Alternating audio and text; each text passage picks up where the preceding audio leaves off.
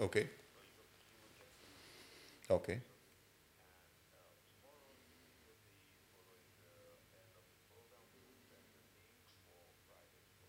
Perfect. Okay. Okay. Okay. Okay. Yeah. Thanks for checking in. All right. Thank you. Bye. You too. Bye. Bye. Arctic Center.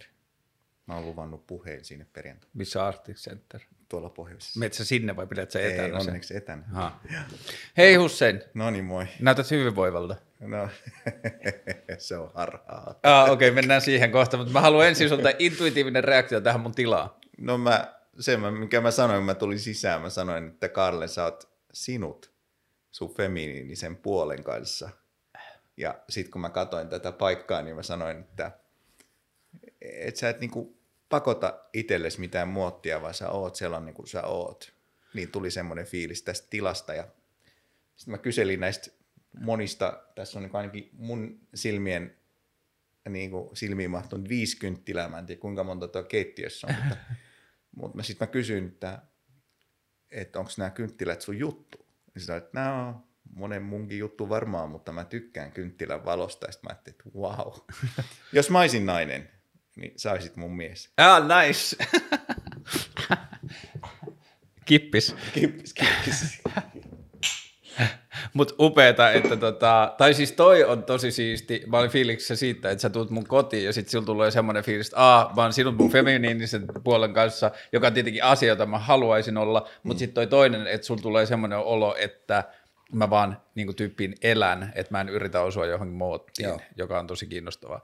Mutta äh, kiinnostavampaa on se, että sä oot nyt viimeiset puolitoista vuotta hups heijakkaa ajanut itse sellaisen elämäntilanteeseen, johon tulee vitusti kaiken maailman muotteja ja odotuksia ja asioita. Sä oot nyt kansanedustaja. Me ollaan viimeksi nähty ja hengattu silloin, kun me molemmat oltiin eduskuntavaaleissa ehdolla. niin, Miltä se tuntuu? olla kansanedustaja. Niin. Joo, se, se tunne jakautuu, mä sanoisin, melkein kahteen osaan niin kuin kronologisesti ajassa. Ensimmäinen osa on, miten mä, miten mä mahdun tähän muottiin, miten mä voin palvella nyt, kun mulla on tämä väliaikainen mandaatti, mm. sehän on väliaikainen, Niin. suuri kunnia, niin miten mä palvelen ihmisiä niin, että mahdollisimman laajalle joukolle niin kuin ihmisiä, joiden agendaa mä oon tullut palvelemaan, eli sellaiset ihmiset, jotka elää esim. köyhyydessä, mm.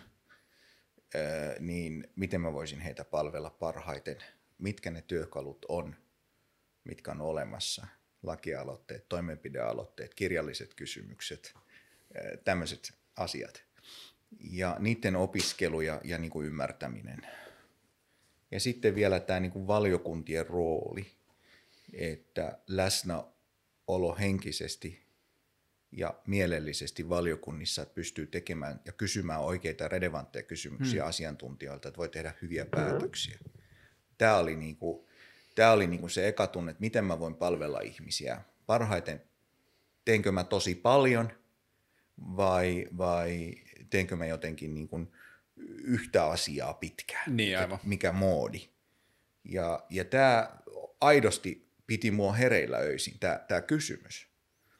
Ja sitten toinen, to- toinen tunne, joka alkoi tuossa puoli, puoli vuotta, noin puolen vuoden niin kuin haarukalla, on itse asiassa, mutta on äänestetty tekemään dialogi- ja rauhantyötä kansanedustajien välillä mm, siinä mm. laitoksessa. Se on se, miksi ihmiset halus laittaa mun nimen ja numeron siihen äänestyslipukkeeseen. Ja voisinko mä olla menemättä debatteihin niin kuin sillä että mitä muut ovat tehneet väärin, vaan voinko mä mennä debatteihin niin, mitä muut ovat tehneet oikein ja yrittää amplifioida sitä hmm. keskusteluissa ja rakentaa sitä kautta siltoja niin kuin erilaisten toimijoiden välillä välittämättä opposition hallitusrajoista ja ajoista ja ottamatta sen syvemmin kantaa siihen, mitä joku on sanonut, vaan ku- niin kuin, ottamatta kantaa siihen, että kuka on sanoja, vaan enempi mitä hän on sanonut ja tuoda niin kuin, faktaa tässä fiktion maailmassa. Mm. Sitten kun mä oivalsin tämän, kiitos kollegoille, jotka sanoivat Hussein, että ei, älä, älä sä tuu tälle meidän maailmalle. Tämä on vähän likainen maailma, tämä debattien ja taisteluiden maailma. Älä tuu tänne. Että, että sulla on paljon parempi paikka kuin meillä, että älä niin kuin pilaa sun mainettasi olemalla tiukka tai ankara tai äh, arvosteleva, vaan, vaan oo se, kuka sä oot. Ja, ja sitten kun se noin puolessa vuodessa niin sit rupesi hahmottumaan, niin se tunne, kun sä meet valiokuntiin, se tunne, kun sä meet isoon istuntosaliin, niin sä oot sillä okei, okay, no mä paima, poimin tämän kristillisdemokraattien puheesta nyt ne positiiviset asiat, mm. mitä mä sieltä löydän. Ja jos joskus en löydä jonkun puolueen X-edustajalta jotakin, niin mä haluan ymmärtää sen positiivisella tavalla. Mä haluan asettaa itteni hänen kenkiinsä ja katsoa, että mistä se juontaa juurensa se hänen juttunsa. Ja mäpä kirjoitan sen paperille ja rakennan sen päälle mun puheenvuoro. Hmm. Se tuntui tosi, tosi, tosi, tosi hyvältä. No sit mä huomasin nopeasti, että kansanedustajien puheenvuorot jakautuu kahteen osaan.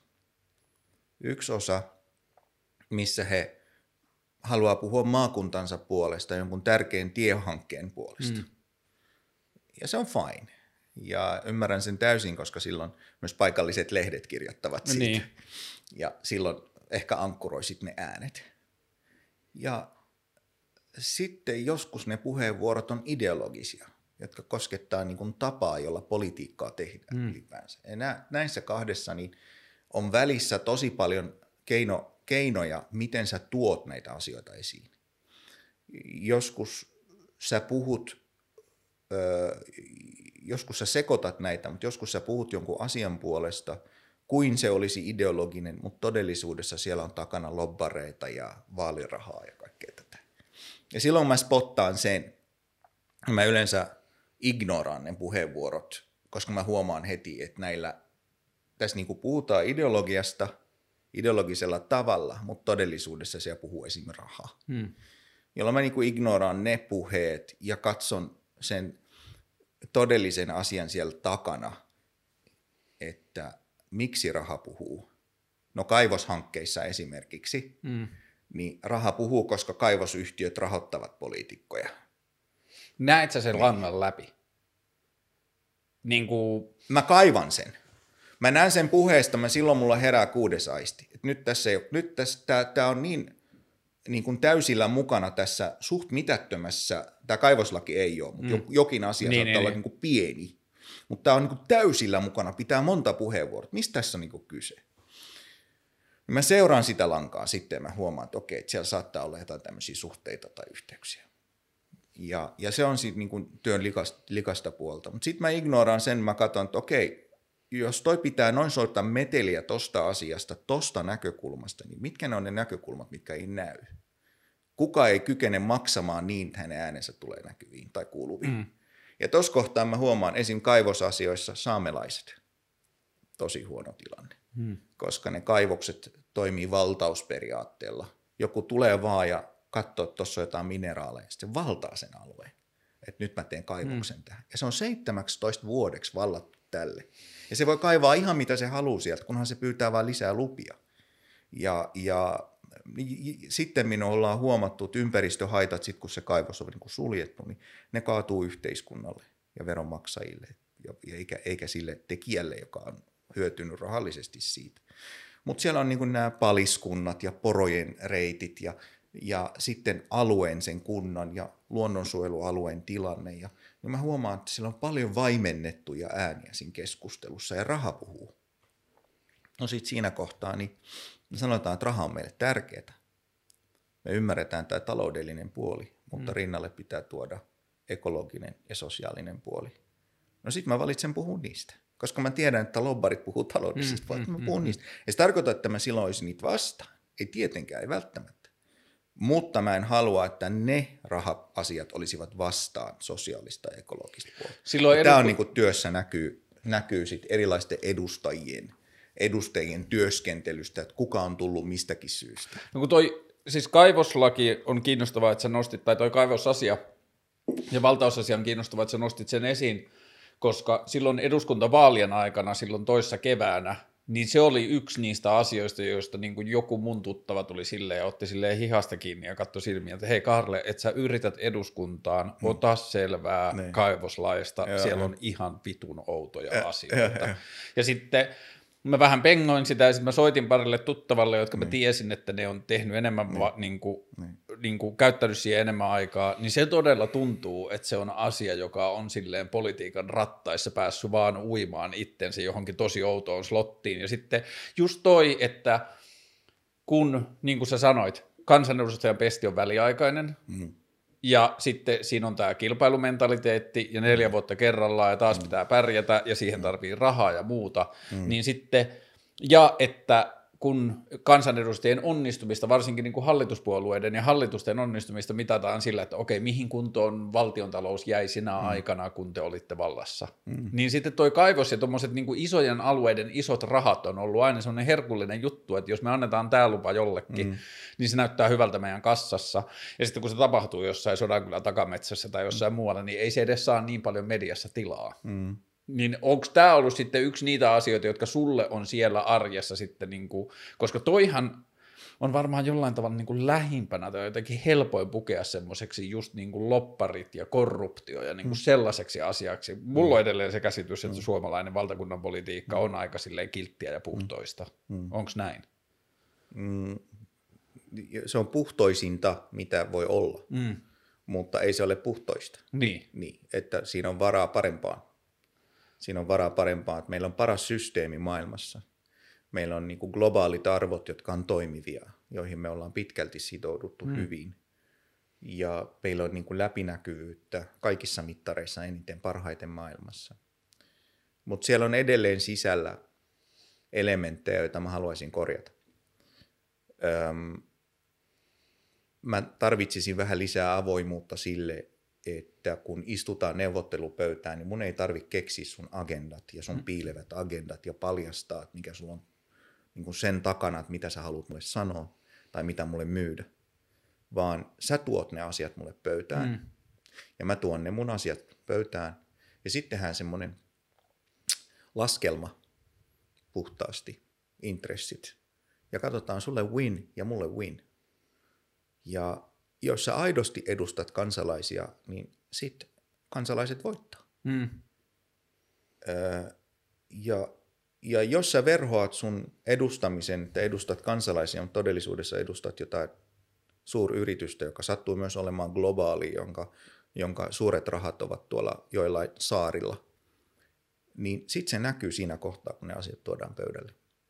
Ja ja tohon ei enää mahdu semmoista, että sä annat mulle vähän rahaa tai yrität huijata mua tai lupaat mulle mitään tai se firma tulee lupaamaan mulle. Mä, mä kaipaan sellaista avoimuutta ja semmoista keskustelua, jossa kompromissi on asia, johon ei pyritä, hmm. vaan kompromissi on asia, johon joudutaan. Mihin pyritään on sulle voitto, sun kansalaisille, ketä sä edustat, ja mulle voitto. Win, win, win, win. Hmm. Ja tätä mä niin kuin kaipaan, kaipaan politiikkaan. Se, se olisi silloin niin kuin vielä puhtaampaa ja se kannustaisi enempi niin kuin ideologisesti tähän työhön tulleita niin kuin vielä vahvemmin mukaan. Ja sitten tuo rahakysymys, vaalit tulevat ja kenelle on luvattu mitäkin ja neljän vuoden välein. Joo, totta, se on tärkeää varmaan puoluekitta, puoluetasolla hmm. varmaan, niin kuin onkin. Mutta mun mielestä nämä on henkilövaalit myös.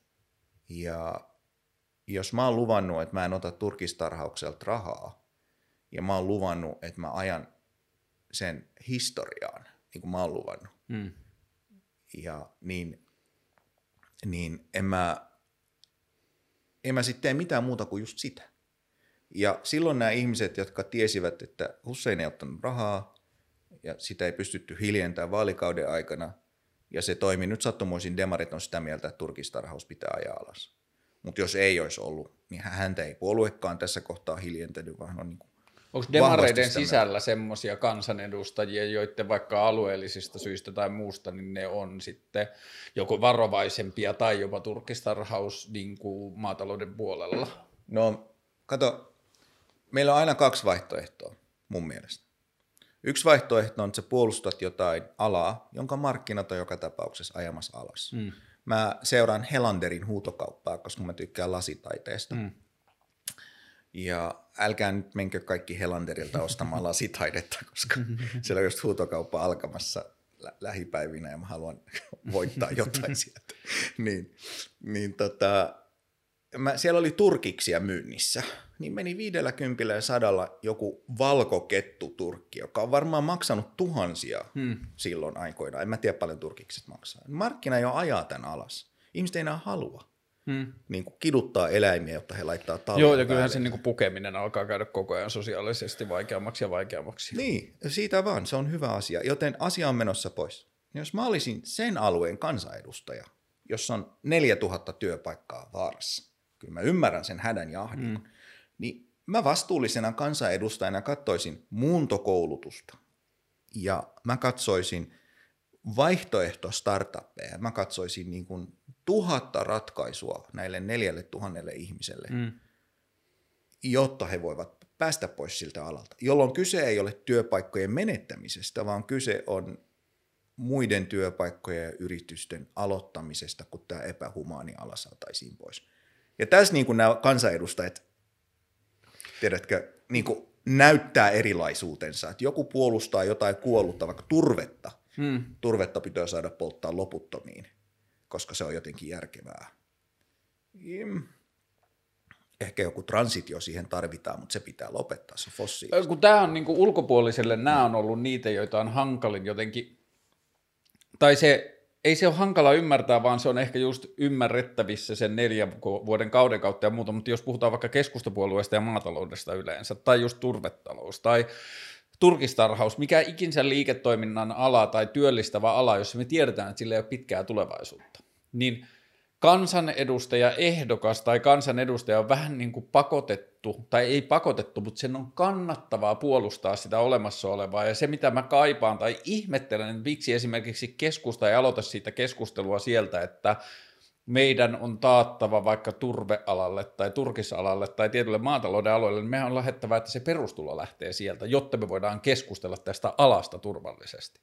Nyt tällä hetkellä siellä on toimijoita, nyt alkoi toi eilen alkoi toi tota, Oatlyn maito, niin kuin, faktoja maidosta kampanja, tämä ma, niin kuin tällainen ma, maitomyytit asia, niin. niin siellä on ihmisiä, jotka puolustaa sitä perinteistä maito, tai maidon roolia ei pelkästään niillä argumenteilla, että se olisi elävää, vaan, tai niin kuin, että, se, että sille on nähtävä tulevaisuutta, vaan siksi, että koska tämä nyt asia on näin, tämä Joo. työllistää ihmisiä. Mun Joo. on pakko puolustaa tätä asiaa Joo. vaan siksi, koska tämä työllistää. Ja jos mä esitän kyseenalaista, tai niin kuin kyseenalaistavaa valoa tai niin kuin kyseenalaistan tätä asiaa, niin sitten nämä ihmiset pelkää oman toimeentulonsa mm. puolesta. Mm. Ja me, niin kuin, että me ollaan pakotettu niin lyhyisiin argumentteihin, niin lyhyen keskustelun niissä niin. asioissa. Niin. En mä tiedä, mun mielestä politiikkaan pitää valita ihmisiä että jos ne ei saakaan kunniaa jatkaa neljän vuoden päästä, mm. että ne tyypit ottaa hatusta uuden kortin ja rupeaa tekemään jotain aivan upeaa ja ihanaa yhtä innostavaa. Mm. Politiikkaan pitää valita sellaisia ihmisiä, joilla on keinovalikoimassa niin paljon uusia ja hyviä ja ihania työmahdollisuuksia, joilla ne kasvaa itse ja kasvattaa maailmaa paremmaksi. Mm. Jolloin ei poliitikonkaan tarvitse koko ajan sitten pelätä, että neljän vuoden päästä mua ei valitakaan niin kuin mikä, tässä, niin kuin mikä tässä hommassa oikeasti viehättää noin paljon tavallaan. Sitä mä niin kuin mietin. Et mä tulin rahan välittäjätaustalta, mun palkka ei ollut näin suuri kuin se nyt on. Mm. Mutta mä tiedän monta rauhanvälitysjärjestöä, jotka olisivat hyvin kiinnostuneita musta, jos mä en olisi kansanedustaja. Hyvin monta. Niin ei, ei mun tarvi pelätä mun tulevaisuuden puolesta. Mun tarvii pelätä niiden asioiden puolesta, joiden vuoksi mä oon, mä, mut on valittu ja ne mm. ideologiat. Et musta tuntuu, että, että semmoinen niin verinen taistelu pysymisestä vallassa, jota mä tuun, kun mun tausta on Irakissa, missä ihmiset ovat verisesti halunneet pysyä vallassa, niin se on johtanut vain verenvuodatukseen aina historiassa. Niin mulle se on etoava aihe, erittäin että hyviä, että politiikka on sellainen, joka, joka tota, tekee sitä työtä, tekee yhteistyötä, etsii niitä win-wineja niin pitkälle kuin se on mahdollista, ilman että se laittaa oman, niin kuin, oman ideologiansa myynnin kohteeksi vaikean paikan tullen ja, ja yrittävä niin kuin järjestelemään elämänsä siinä. Niin, ää, ja jos ei sitten valitakaan uudestaan, niin okei, selvä, mä menen tekemään jotain muuta. Pekka Haavisto tippui eduskunnasta vähän aikaa. Mm. Eva Biode tippui eduskunnasta vähän aikaa. Siellä ne on edelleen tuolla kansan hyllyllä tekemässä upeata ja hienoa ihmisoikeustyötä. Niin kyllä mä, kyllä mä niin kuin haluaisin nähdä, että poliitikot jo vihdoin oppisivat katsoa sen koko kaaren 30 vuotta, 40 vuotta, eikä enää sitä, että me pidetään autoista kiinni, just bensa- ja dieselautoista hmm. ilman mitään muu, muutosta ja helvettiin koko fossiiliton tiekartta, koska mun äänestäjät haluaa, että mä oon äijä eduskunnassa, mä puolustan näitä juttuja. Eikä niinku sitä, että ajatusta, niin kuin sä sanoit, että itse asiassa mä annan niille mieluummin 1500 euroa muuntoon, joka muuttaa sen bensiinimoottorin kaasukäyttöiseksi, jolloin se hiilijalanjälki on paljon pienempi ja me päästään fossiilisesta tiekartassa eteenpäin. Ja tämä ihminen ei hävi euroakaan, itse asiassa se säästää ihan helvetisti bensa- ja dieselkulussa. Tämmöistä ajattelua mä Toi biokaasuasia on hassu, kun mä, silloin kun mä asuin vielä Vantaalla ja mä olin yksityisautoilija, niin, niin mä vaihoin mun bensa-auton biokaasuautoksi. Ja se oli jännä, miten niin kuin, silleen, se loksautti vaan aivoissa sen, että yhtäkkiä se ajaminen ei tuntunutkaan enää likaiselta. et, niin kuin, et, kävin tank- niin. Mutta siis toi, miten tällä hetkellä, nyt kun puhutaan esimerkiksi tuosta niin autojen tulevaisuudesta tai tämän niin kuin liikenteen tiekartasta, ja sitten puhutaan just nyt eduskunnassa, niin siinä näkyy se, miten kansanedustajat on... Mm, arkoja ehkä kritisoimaan niitä olemassa oleva, sitä olemassa olevaa todellisuutta, sitä mikä, mihin ihmisten arki perustuu tällä hetkellä. Niin jollakin tavalla mä näen, että se edustuksellisen demokratian ja kilpailuun perustuvan demokratian ongelma perustuu vähän siihen samaan, että kun meillä, meillä on tämä ja tämä on varmaan niin kuin globa, ehkä tässä mä osaan kommentoida sitä vaan niin kuin meidän silleen pohjois-eurooppalaisen hyvinvoivan länsimaisen yhteiskunnan näkökulmasta, mutta kyllä tämä varmaan on aika yleinen, mutta että me ollaan hirveän turvallisuushakuisia, me ollaan niin kuin, me haetaan ennakoitavuutta, me halutaan niin kuin toistoa, me halutaan jotain sellaista, niin sitten meidän ammatilliset urat, poliitikkohan on yksi niistä urista, joita nuori ihminen halutessaan olla niin kuin hyvä lapsi ja hyvä nuori, hyvä tyttö, hyvä poika, niin se voi olla lääkäri tai se voi olla lakimies tai se voi olla pankkiiri tai se voi olla, on tiettyjä hyviä ammatteja ja poliitikko on yksi niistä. Ja sitten kun se saavuttaa, se pääsee sinne ensimmäisen askeleen sinne politiikan portaille, se pääsee kaupunginvaltuustoon ja se pääsee sillä puolueen sisällä ensin paikallispiirissä, se pääsee se johonkin ja niin edelleen. Mutta sitten kun se pääsee sinne kansanedustajaksi, niin sen tehtävä, jotta se on hyvä nuori, jotta se on hyvä tyyppi ja hyvä aikuinen, niin kuin että se menestyy elämässä, niin se pitää kiinni siitä, mitä se on saavuttanut. Se vaihtoehto on pelottava, se, että se jättää sen pois ja lähtee etsimään jotakin muuta. Niin tämä että meille on niin syvään koodattu se meille se turva ja ennakoitavuus ja asioiden toistuvuus, niin se musta tuntuu, että se tappaa sitä meidän niin kuin maailmanmuutoskykyä ja sitä niin kuin uusien vaihtoehtojen etsimiskykyä ihan tosi paljon. Sä oot oikeassa. Sä oot oikeassa, mutta se pitää pilkkoa sille poliitikolle. Mä haluaisin semmoisia tule poliitikoksi kurssi, hmm. jossa sanotaan, että jotta, sinä, jotta sinut valitaan uudestaan, niin se on se ensimmäinen oppitunti, niin pilkoppa tämä sun menestyminen palasiksi. Ja katoppa sieltä, että mikä ihmiskuntaa tällä hetkellä liikuttaa pääasiallisesti. No se on raha, eikö niin? Mm. Okei. No miten sä voisit saada paljon rahaa sun äänestäjien, äänestäjien, ei lobbareiden, äänestäjien taskuun? Hmm. Okei, annapa mä mietin sitä tolle alueelle mä haluaisin, että he säästää rahaa terveysmenoissa, jolloin heille jää enemmän. Tolle alueelle jotka, jo, ihmiset, jotka ovat yksityisautoilijoita, mä haluan, että he säästää rahaa ja mä maksan sen muunton, muunnon heille, jolloin he säästää rahaa. Ja noille niin mä mahdollistan rahamarkkinat niin, että he pystyvät sijoittaa erilaisiin firmoihin rahaa niin, että he pystyvät sieltä saamaan lisää rahaa itselleen. Okei, no niin, nyt kun sä oot onnistunut siinä, niin sut valitaan uudestaan. Onneksi olkoon. Eli ihmisen ja poliitikon täytyy tajuta, että se todellinen arvontuoja hänelle on se äänestäjä eikä se loppari. Ja tämä on mun mielestä se ensimmäisen oppitunnin tarkoitus. Jolloin samanaikaisesti win-win, sä takaat, että sut valitaan uudestaan. Ihmiset on tosi tyytyväisiä suhun. Hmm. Sä oot mahdollistanut heille hyvän, ekologisen, ideologisesti kestävän tulevaisuuden ja heidän lapsilleen myös, ja samanaikaisesti ja samanaikaisesti he on palki, palki, palkineet sinua valitsemalla sut uudestaan. Lobbarit on vähän sulle vihasi, koska heitä kiinnostaa se, että asiat pysyy ennallaan. Mm. Ja sinnekin suuntaan täytyy lähettää viesti. Muuttukaa ajan myötä kohti niitä tavoitteita, jotka ovat kestäviä tälle ihmiskunnalle, koska me emme tule seisomaan teidän rinnalla, jos te pysytte siinä asemassa, kun te olette ja puolustatte näitä asioita, jotka tuhoavat tämän planeetan. Ja minusta tämä viesti on tärkeä nyt esimerkiksi EUn, EUn ajatuksissa hiilitulleista. Öö, niitä ei voi soveltaa elektroniikkaan, se on aika vaikeaa, mutta joihinkin tiettyihin osiin ja komponentteihin voi. Teräs on yksi. Selkeä arvoketju näkyy, miten teräs syntyy, mistä se rautamalmi tulee ja niin mm. edelleen. Sinne voidaan heittää hiilitulli. Terästä ei tule EUn sisälle, ellei kompensoida tarpeeksi sitä hiilidioksidia, mikä syntyy siinä prosessissa. Ja hei, meillä on tämmöinen SSAB, joka mahdollistaa teille sen 40 prosenttia pienemmällä hiilijalanjäljellä. Se on suomalais-ruotsalaista tekniikkaa. Ottakaa, olkaa hyvät. Innovaatiorahat tulee meille, isot säästöt, fossiilitonta.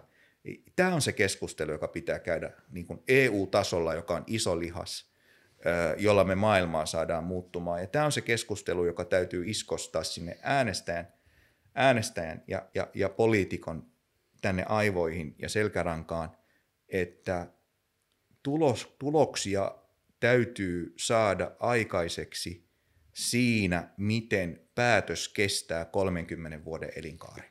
Mutta toi hiilitulli on hyvä esimerkki siinä, että siinä niin kuin tietyllä tavalla askel oikeaan suuntaan tai askel tarvittavaan suuntaan tai askel, joka me nähdään niin kuin vaadittavaksi, niin siinä se on niin kuin, tavalla se on yksi askel olemassa olevien tietyllä tavalla sen olemassa olevan rakenteen tai olemassa olevan turvallisuuden tuolle puolelle. Et tällä hetkellä, jos me katsotaan, että, että miten liike-elämä ja teollisuus toimii, niin ketkä saa rahaa ja ketkä ei, ja niin kuin, että miten se raha jakaantuu, niin sitten just joku tämmöinen hiilitulliasia on helposti sitä, että haa, että joku tällä hetkellä olemassa olevista hyötyjistä ottaa nyt vähän turpaa, mutta tämä on askel kestävään suuntaan.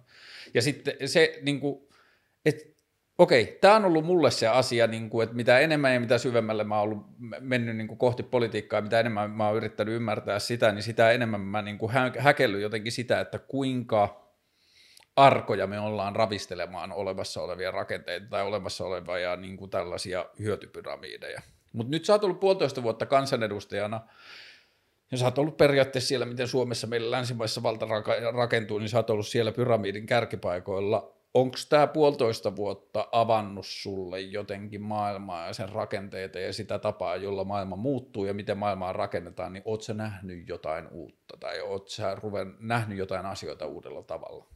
Joo.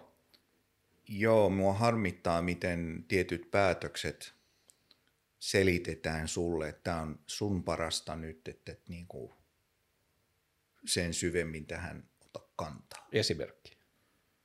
Öm, esimerkiksi jos puhutaan jonkun tietyn ammattiryhmän palkan korotuksista tai koronalisästä siitä, että he on niin kuin pitäneet tätä maata ja yhteiskuntaa käytännössä pystyssä, niin älä käy tuota keskustelua, koska silloin sä jätät varjoos kaikki ne muut ammattialat, jotka ovat tehneet myös sitä työtä. Mm. Et älä ota tuohon kantaa, koska silloin sä eristät enemmän ihmisiä kuin ketä sä niin kun yrität auttaa. Ja tämmöinen niin vinkki on mun mielestä huono.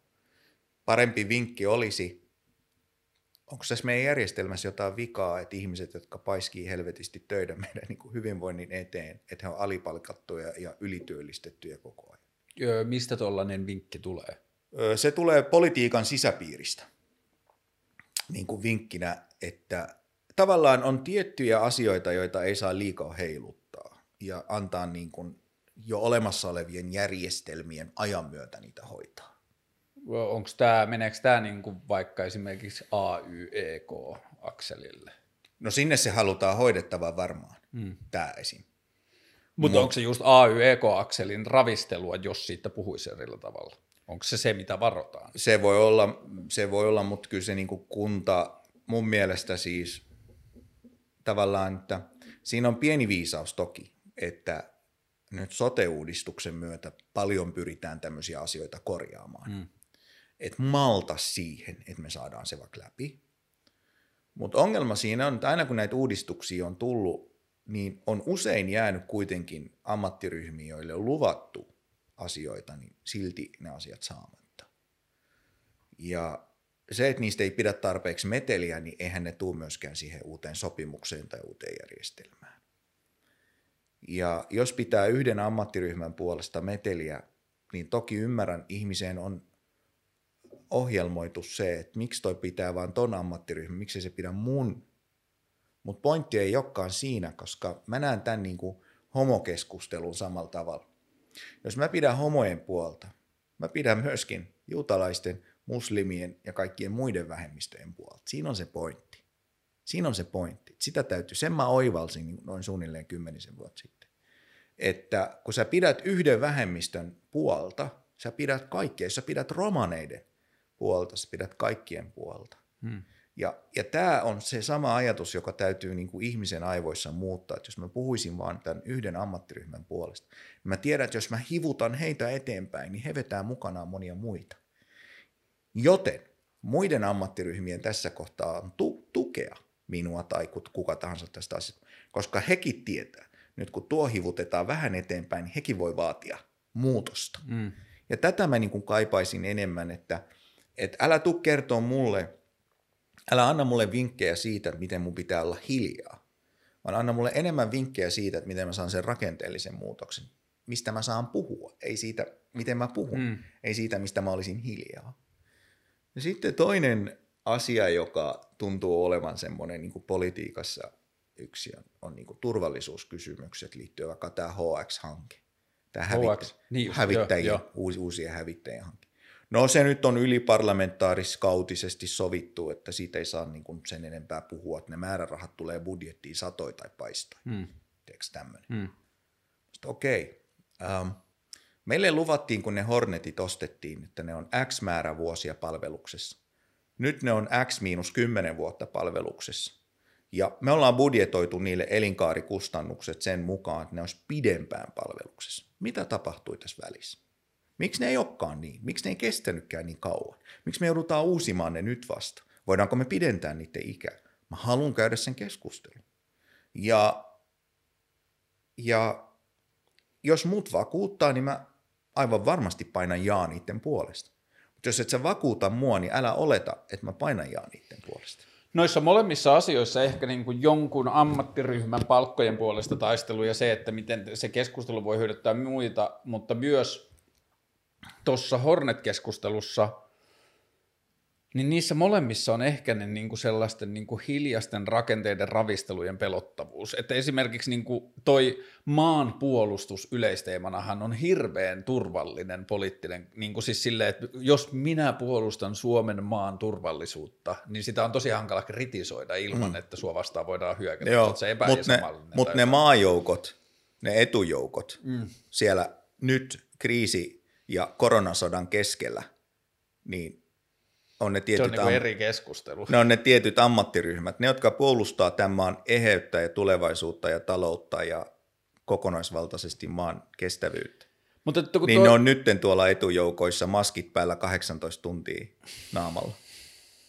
Toi, toi, toi Hornet-keskustelu on jotenkin niin se on ehkä myös tosi hyvää silleen sukupolvikuilukeskustelu. Mm. Meille alle nelikymppisille toi niin kuin koko sodan uhka ja kaikki toi on niin paljon jotenkin kaukaisempi mm. ja etäisempi. Mm. Ja sitten 50 ja ylöspäin, niin siellä niin kuin heidän isät ja niin kuin heidän vanhemmat oli sodassa niin kuin mm. kosketuspisteessä. Me ei mm. enää, niin kuin meillä on korkeintaan isovanhemmat, mm. meitä nuoremmilla ei niilläkään enää. Mm. Niin se, se ei ole enää niin kourituttava, se ei, se ei ole niin kuin myyntiargumentti enää meille, mm. joka uppoaa niin hyvin. Mm. Niin sitten kylmä fakta on, että vanhat ihmiset äänestävät. Mm. Niin sitten tämä, niin tämä koko Hornet-keskustelu, että siellä niin kuin vaikka kuinka pasifistinen on kansanedustaja, niin sen on niin kuin pelottava vähän niin kuin hyökätä sitä vastaan, kun se on niin turvallinen. Toinen, mikä mun mielestä toimii vähän samalla lailla, on tämä huumeiden vastainen sota. Niin. Et kuka uskaltaa aloittaa sen keskustelun niin kuin tämän meidän huumepolitiikan kritisoimisesta, kun sille voidaan sanoa, sanoa että haluatko lisää huumeita? Niin. Tykkäät sä huumeista? Oletko niin. sitä mieltä, että huumeet on hyväksi yhteiskunnalle? Niin. niin. Niin. Ja se on tosi taitavasti peloteltu se keskustelu kenellekään politiikkaa osallistuvalta. Mitä mieltä sä oot kannabiksen laillistamisesta? Se pitää dekriminalisoida mahdollisimman nopeasti. Uskallatko tehdä sitä avausta tuolla eduskunnassa? Se pitää, se pitää tehdä niin, se saa kannatusta. Se pitää rakentaa niin, se saa kannatusta. Onko siellä joku, joka rakentaa sitä? Se pitää, no me saadaan jonkin verran kirjallisuuttakin siitä ja niin kuin sitä, niin kuin meille yritetään antaa selvyyttä siitä, että, että mitkä osat mitkä osat siitä tavallaan täytyy nyt nopeasti toimia ja miten se näkyy yhteiskunnassa. Mun mielestä huumekeskustelussa yksi asia on se, että mä en halua joutua tilanteeseen poliitikkona, jossa mä laillistan tai dekriminalisoin sen siksi, että mulla ei ole tarpeeksi poliiseja tai lakimiehiä hmm. tai oikeusoppineita tai tuomareita. Mä en halua resurssin puutteen vuoksi alistua laillistamaan tai dekriminalisoimaan hmm. sen. Mä haluan tehdä sen, koska mä haluan nähdä, että siitä on hyötyä yhteiskunnalle. Ja tässä keskustelussa niin ö, kyse ei enää olekaan huumeista tai päihteistä. Kyse on ennaltaehkäisevästä työstä ja hoitotyöstä ja mielenterveystyöstä. Ne pitää saada jollekin alulle – tiedätkö, mm. ennen kuin me voidaan puhua siitä, että mikä se on se, mikä se, on se tapa, jolla me päihteitä jollain tavalla niin sallittaisiin. Tällä hetkellä alkoholi tappaa suomalaisia ja alkoholi on ensimmäinen asia, jonka vuoksi suomalaiset soittavat poliisille apua, mm, poliisilta mm, apua. Mm, ja äidit, naiset soittavat, mutta monet muutkin. Se työllistää poliiseja valtavasti näitä resursseja. Poliisit on sanonut, että heitä lähtisi 95 prosenttia töistä, jos alkoholia ei olisi. Niin, niin meidän täytyy puhua nyt tässä ensin niin kuin vahvemmin siitä hoitotyöstä ja mielenterveystyöstä ja, ja ennaltaehkäisevästä ja sivistystyöstä. Ja kaikki tämä, mikä tulee sitten kouluihin ja nuorisotyöhön ja psykologien ja näiden niin kuin suhteen. Ja sitten kun mä tiedän, että mulla on se palikka kunnossa, niin kuin jokseenkin niin kuin Islannilla tällä hetkellä on kunnossa. Heillä oli syrjäytymisprosentti nuorilla jossain lähellä 20 prosenttia. Kuvittele, mm. Islanti on pieni maa, 20 mm. prosenttia nuorista ja sillä maalla on tulevaisuutta. Niin nyt se on kolme prosenttia syrjäytymisriski. Wow, miten Mitkä ne sai alas? Häh? Mitkä oli avaimia? Harrastustakuu. niin kuin, lapset sai yhdessä tehdä ja harrastaa. Se taattiin hallinnon valtion puolelta ja sitten katsottiin sinne perheeseen kokonaisuutena. Kyseessä ei enää ollut oireileva lapsi, vaan katsottiin se yksikkö, kaikki.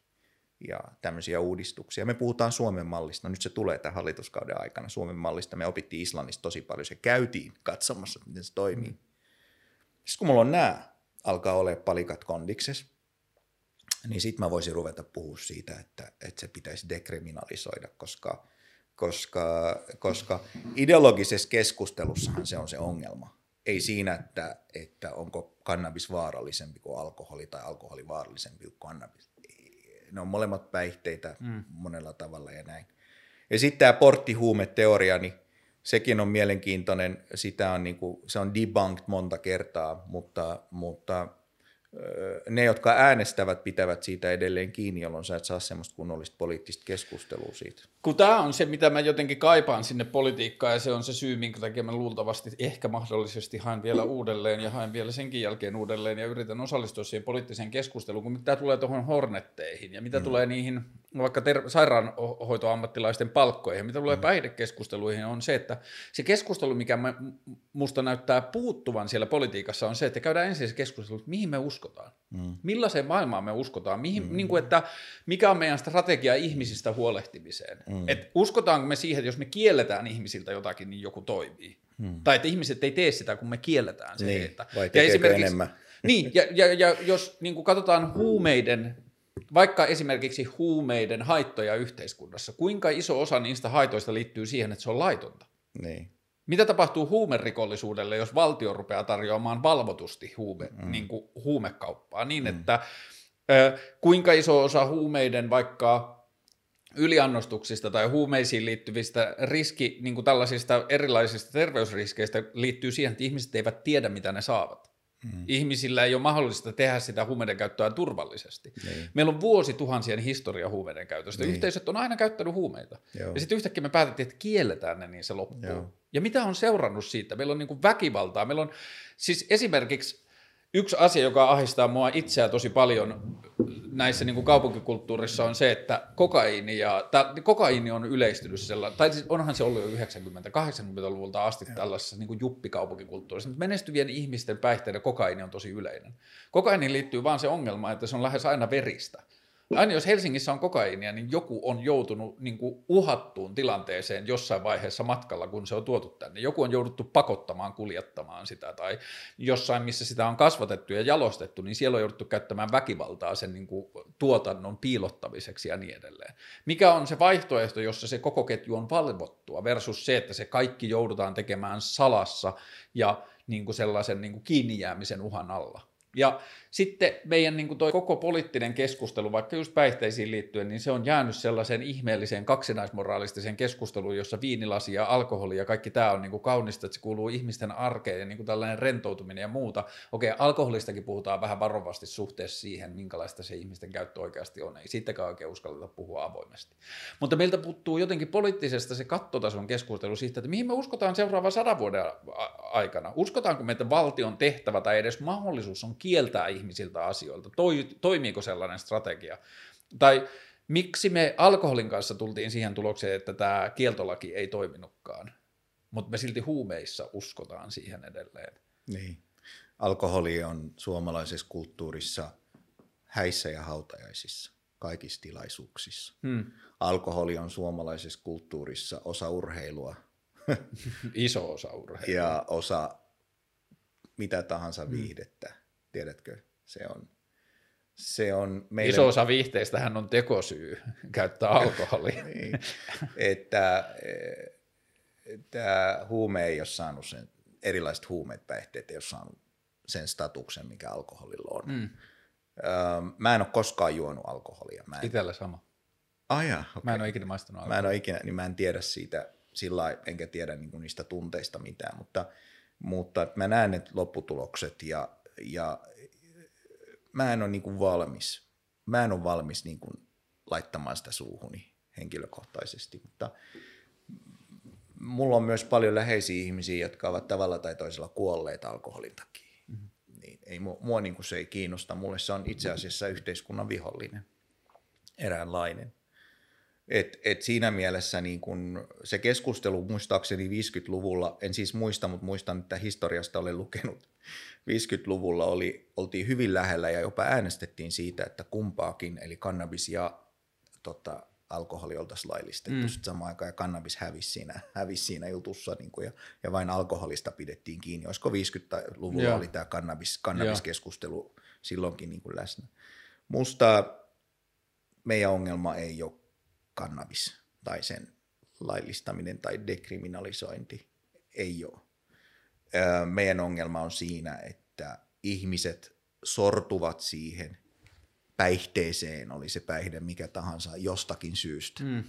Ja mun täytyy mahdollistaa se tilanne tässä maassa, että mä en polta kannabista siksi, että mun on jostain syystä mulla on pakottava tarve polttaa, vaan mä haluan tehdä sen muista syistä. Mm.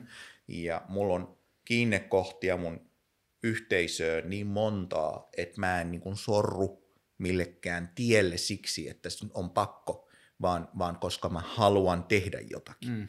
Ja tämä halu tehdä ja se valinta, niin mä haluan varmistaa sen, ennen kuin me voidaan puhua mun mielestä siitä, että, että mitkä ne on ne asiat, niin kuin mitkä pitää hoitaa eteenpäin. Mä annan sulle, me, me Suomessa syntyvyys on hyvin alhaista. Ja, ja maahanmuuttajia tulee nettomääräisesti noin 18 000 per vuosi netto Suomeen tällä hetkellä Kiinasta ja Intiasta eh, insinööritehtäviin ja hoitotehtäviin, mm. siivostehtäviin, mihin vaan. Ja, ja siitä pakolaisuus on niin ihan minimaalinen isossa kuvassa. Ja, ja, ja tavallaan mä mietin, että me kestävyysvajetta nyt hoidetaan tällä, kun meillä ei synny tarpeeksi lapsia. Ja miksi mä niin kuin ajatuksellisesti luovuttaisin näin kauniin maan, että meidän kansalaiset niin kuin voi huonosti ja oireilevat ja syrjäytyvät, ja sitten me tuodaan työntekijöitä erilaisille aloille muualta maailmasta tekemään tätä tänne niin kuin meidän puolesta – ei siinä, se on kaunista, että ihmiset liikkuvat, mutta mä en halua tehdä sitä niin. Mä haluan tehdä sen niin, että jokaisesta työpaikasta, jokaisesta työpaikasta löytyy suomalainen, joka kilpailee siitä työpaikasta. Mulla aina löytyy pätevä suomalainen, joka kilpailee siitä työpaikasta. Aina. Ja jotta mä tässä onnistun tässä tavoitteessa, niin se pitää tapahtua niin, että, että mä hoidan sen syrjäytymisen vastaisen politiikan niin hyvin, että, että jokaisella ihmisellä on työpaikka, koulutus, paikka, mm. perhe, läheinen, ystävä, harrastus, syitä, minkä takia hänen ei kannata jäädä sohvalle makaamaan. Syitä. Mm. Sitten kun mä oon varmistanut tämän mun kansalaisille, niin sen jälkeen mä voisin dekriminalisoida paljon erilaisia asioita, koska mä tiedän, mä luotan mun kansalaisiin, mä luotan siihen systeemiin, että nämä ihmiset nousee sieltä sohvalta ja tekee sen jutun. Tiedätkö, että ne pärjää. Se... Ja me ei olla vielä siinä, me ollaan menossa pahempaa suuntaan nyt tällä hetkellä. Ja tässä kohtaa niin kuin päättäjät, ne ajattelee, että helvetti vie, että jos me nyt vielä niin annetaan heille mahdollisuuksia jäädä, enemmän mahdollisuuksia jäädä sohvalle makaamaan. Että onko mä sitten syyllistynyt tässä siihen? Ja no, tä, on, joo. Tästä, tästä ei ole niin kunnollista keskustelua nyt käyty. Mutta tuossa syrjäytymiskeskustelussa on mun mielestä yksi iso öö, yksi iso keskustelu mun mielestä myös, mitä ei välttämättä ehkä osata vielä politiikassa täysin käydä, että me käydään niitä keinoja läpi, millä me voidaan ehkä auttaa. Ja mun mielestä mielenterveyspalvelut on yksi tärkeimmistä. Meidän pitää laskea sitä kynnystä, millä tavalla ihmiset pääsee keskustelemaan. Mutta sitä syytä, johon mä itse koen tietyllä tavalla kuuluvani, ja mä näen sitä koko ajan enemmän nuorissa ja ihmisissä – että kun mä en oikein enää usko tähän meidän länsimaiseen talousmalliin, mä en oikein usko mm. tähän malliin, millä me tehdään töitä tai mm. millä tavoitteilla me tehdään töitä. Mm. Meille niin kuin annetaan se agenda, että haet töihin ja hanki kuukausipalkka, jotta sä voit lainaa, asu, maksaa asuntolainaa ja olla hyvä kansalainen, että älä kysy, miksi se firma on olemassa, joka sulle sen työpaikan antaa. Niin. Että meillä on firmoja, jotka on kannattavia, taloudellisesti kannattavia firmoja, jotka tuottaa BKT ja työpaikkoja mm. ja verotuloja, mutta jos me kysytään, että miksi tämä firma on olemassa, onko tästä hyötyä yhteisölle, sillä ei ole mm. mitään merkitystä. Mm. Meillä on markkinatalous, jossa ainoastaan se, että se firma on kannattava, riittää sen olemassaolon syyksi. Niin. Ja tätä keskustelua markkinatalouden järkevyydestä ja niin kuin mm. kapitalismin sellaisesta voittokulusta, joka on nyt kestänyt vajaa sata vuotta, mm. niin sitä meillä ei uskalleta oikein demokratiassa kyseenalaistaa siellä mm. politiikan korkeammalla tasolla. Me niin kuin yritetään vuotavaa tankkia niin kuin paikata teipillä. Että tässä on mielenterveyspalveluita Joo. ja tässä on harrastusseteleitä ja tässä Joo. on niin kuin perheneuvolaa, mm. mutta meillä ei kysytä, että mikä on ihmisten suhde siihen merkitykselliseen työelämään tai mm. kokeeko nuoret ihmiset, kun ne valmistuu jostain tuotantotalouden laitokselta, mm. niin kokeeko ne osallistuvansa maailmaan, johon ne uskoo. Mm. Mä olin mainostoimistossa töissä 2018 ja mun maailma meni rikki siinä. Mm. Että mä, niin kuin, mulla on valtavasti ammattitaitoa sille alalle. Mm. Musta tuntuu, että musta oli enemmän haittaa yhteisölle kuin hyötyä. Joo. Musta pidettiin paljon, mulle maksettiin kovaa palkkaa ja mä sain tehdä isojen suomalaisten firmojen kanssa töitä. Mm. Ja sitten mä tein niille vastuullisuusraportteja, jossa mun tehtävä oli saada näyttämään niiden toiminta vastuulliselta. Joo. Eikä sillä ollut mitään tekemistä vastuullisuuden kanssa. Niiden tavoite oli kasvattaa katetta tänä vuonna ja myydä enemmän muovilla luijaskideille. Joo. Ja siinä on se kuilu. Niin on. Ja tämä on mulle se, niin kuin mikä niin kuin rakkaudella teille kaikille kansanedustajille. Se on mm. mulle se ongelma, että mm. miksi siellä ei puhuta niistä asioista, jotka mm. meille kansalaisille tuntuu niin vieraalta. Että mihin mm. tämä meidän kone on menossa. Tää, ne mittarit siellä Arkadianmäellä on niin lyhyet. Niin. Se on taas se neljä vuotta. Joo. Ja niin Joo. paljon tärkeitä keskusteluja tuntuu Joo. jäävän käymättä. Joo, voi olla. Valiokunnissa asiantuntijat ovat meille sanoneet, ja tätä me ollaan niin mietinnöissä ja lausunnoissa pistäneet eteenpäin – että se pitää tehdä mahdollisimman helpoksi pidättäytyä käyttämästä neitseellistä resurssia maapallosta, hmm. jotain mineraalia vaikka. Ja mahdollisimman helpoksi käyttää kierrätettyä materiaalia. Ja tämä on mun mielestä semmoinen sukupolvikeskustelu, joka muuttaa tämän Mutta huomaatko, kuinka paljon poliittista struktuuria tuossa on välissä? Jos toisessa päässä on 23-vuotias ihminen, joka kokee maailmantuskaa siitä, että mä uskon markkinatalouteen, no. ja politiikan vastaus on se, että meillä on työryhmän mietinnössä sanottu, että meidän pitää mm. helpottaa kierrätysmateriaalin käyttöä ja vaikuttaa neitseellisen mineraalin käyttöön, niin siinä on vielä aika iso kuilu. On, he, joo totta, ne, ne ei välttämättä tajuu, että muutaman vuoden päästä tämän mietinnön ja lausunnon seurauksena ympäristöministeriö ei enää anna lupia neitsellisen mineraalin käyttöön. Se 23-vuotias on siinä vaiheessa 27-vuotias, eikä se edelleenkään usko markkinatalouteen. Joo. Ja sitten toinen kysymys tässä on se, että nyt me ollaan kyseenalaistettu BKT-suhdetta meidän hyvinvointiin. Hmm. Ja tämä keskustelu on nyt meneillään EU-tasolla ja Suomessa. Me tarvitaan uusia mittareita, hmm. hyvinvointimittareita. Miltä minusta ihmiskunnan edustajana tuntuu, että tämä firma kasvaa, on se kysymys, jota ihmiset haluaa kysyä. Et kasvaako se mun kustannuksella ja ketä se rikastaa. Tai kasvaako se, se kestävästi. Hyödyntää. Niin, no se on minun mielestäni minun kustannuksella, jos ei ole kestävästi. Niin. niin. niin. Että tämä keskustelu on nyt käynnissä ja siihen tarvitaan, siihen tarvitaan vastuullisuutta. Mä sanon suoraan, suoraan, musta on ihan hyvä sanoa tämä suoraan. Jos sä ostat bilehille paidan Kiinasta, joka kuljetetaan sulle tänne näin, sitten sä käytät sen yhden kerran ja se on niin paskasti tehty, että sitä ei voi laittaa oikein kierrätykseen muille ihmisille käyttää, mm. eli myydä eteenpäin, vaan se joudutaan todennäköisesti heittää roskiin, niin sen bilehileiden paidan valmistamiseen on mennyt X määrä vettä, satoja litroja varmaan. Mm. Se puuvilla on saatu aikaiseksi. Ja todennäköisesti siinä on osittain muoviakin, joka on siis fossiilista polttoainetta, öljyä, joka on sitten jalostettu eteenpäin. Ja sitten se on kuljetettu lentokoneella Suomeen. Sä maksoit siitä 5 euroa, fine. Mm. Mutta sä tuhosit planeettaa, jotta sä voisit käyttää yksissä bileissä yhden jutun.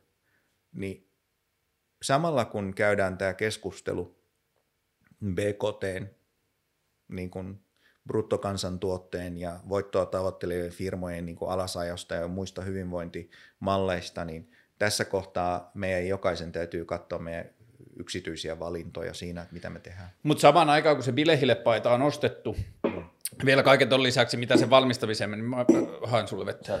Niin, ota sä se, joo. Niin, niin tota se, kaiken sen lisäksi, mitä siihen meni siihen valmistamiseen ja muuta, niin siitä syntyy myös jäte siitä syntyy myös roskasen jälkeen, jolle oli hankala löytää kierrätystä. Joo. Mutta samaan aikaan kun se tapahtuu, niin se on uusi asia, kuinka helposti me voidaan nyt internetin kautta tilata se sieltä mistä tahansa Kiinasta ja kuinka mm. nopeasti se tulee ja kaikkea muuta.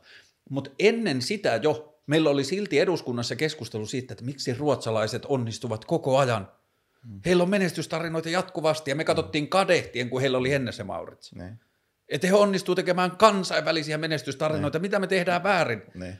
Ja me ollaan oltu siinä markkinatalouskiimassa viimeiset vuosikymmenet, me katsotaan ne. kadehtien, kun ruotsalaiset onnistuu tekemään Joo. jotain, joka on täysin kestämätöntä. Joo. Ja sitten me yritetään kopioida sitä. Ja sitten me riemulla rakennetaan tripla Pasilaa ja tuodaan sinne 17 halpa niin kuin, myyntiketjua taas. Joo. Ja sitten me kansanedustajat sanoivat, että me onnistuttiin taas, meidän bruttokansantuote kasvoi. Kuluttajien usko tulevaan näyttää olevan kasvussa, ihmiset niin. ovat valmiita käyttämään Joo. shoppailuun ja muuta. Joo. Niin meillä on täysin rinnakkaiset keskustelut. Joo.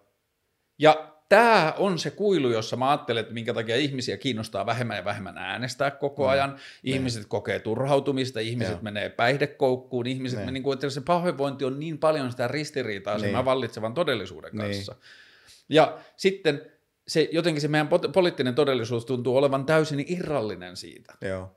Että siellä kyllä sanotaan monta hyvää ja kaunista, kun siellä on Greta Thunbergin fanit on portailla puhumassa, että mitä mm. vittua te teette, pelastakaa meidän maailman, niin sitten me mennään mm. sanomaan, että joo joo, me ollaan hiilineutraali 2030. Niin.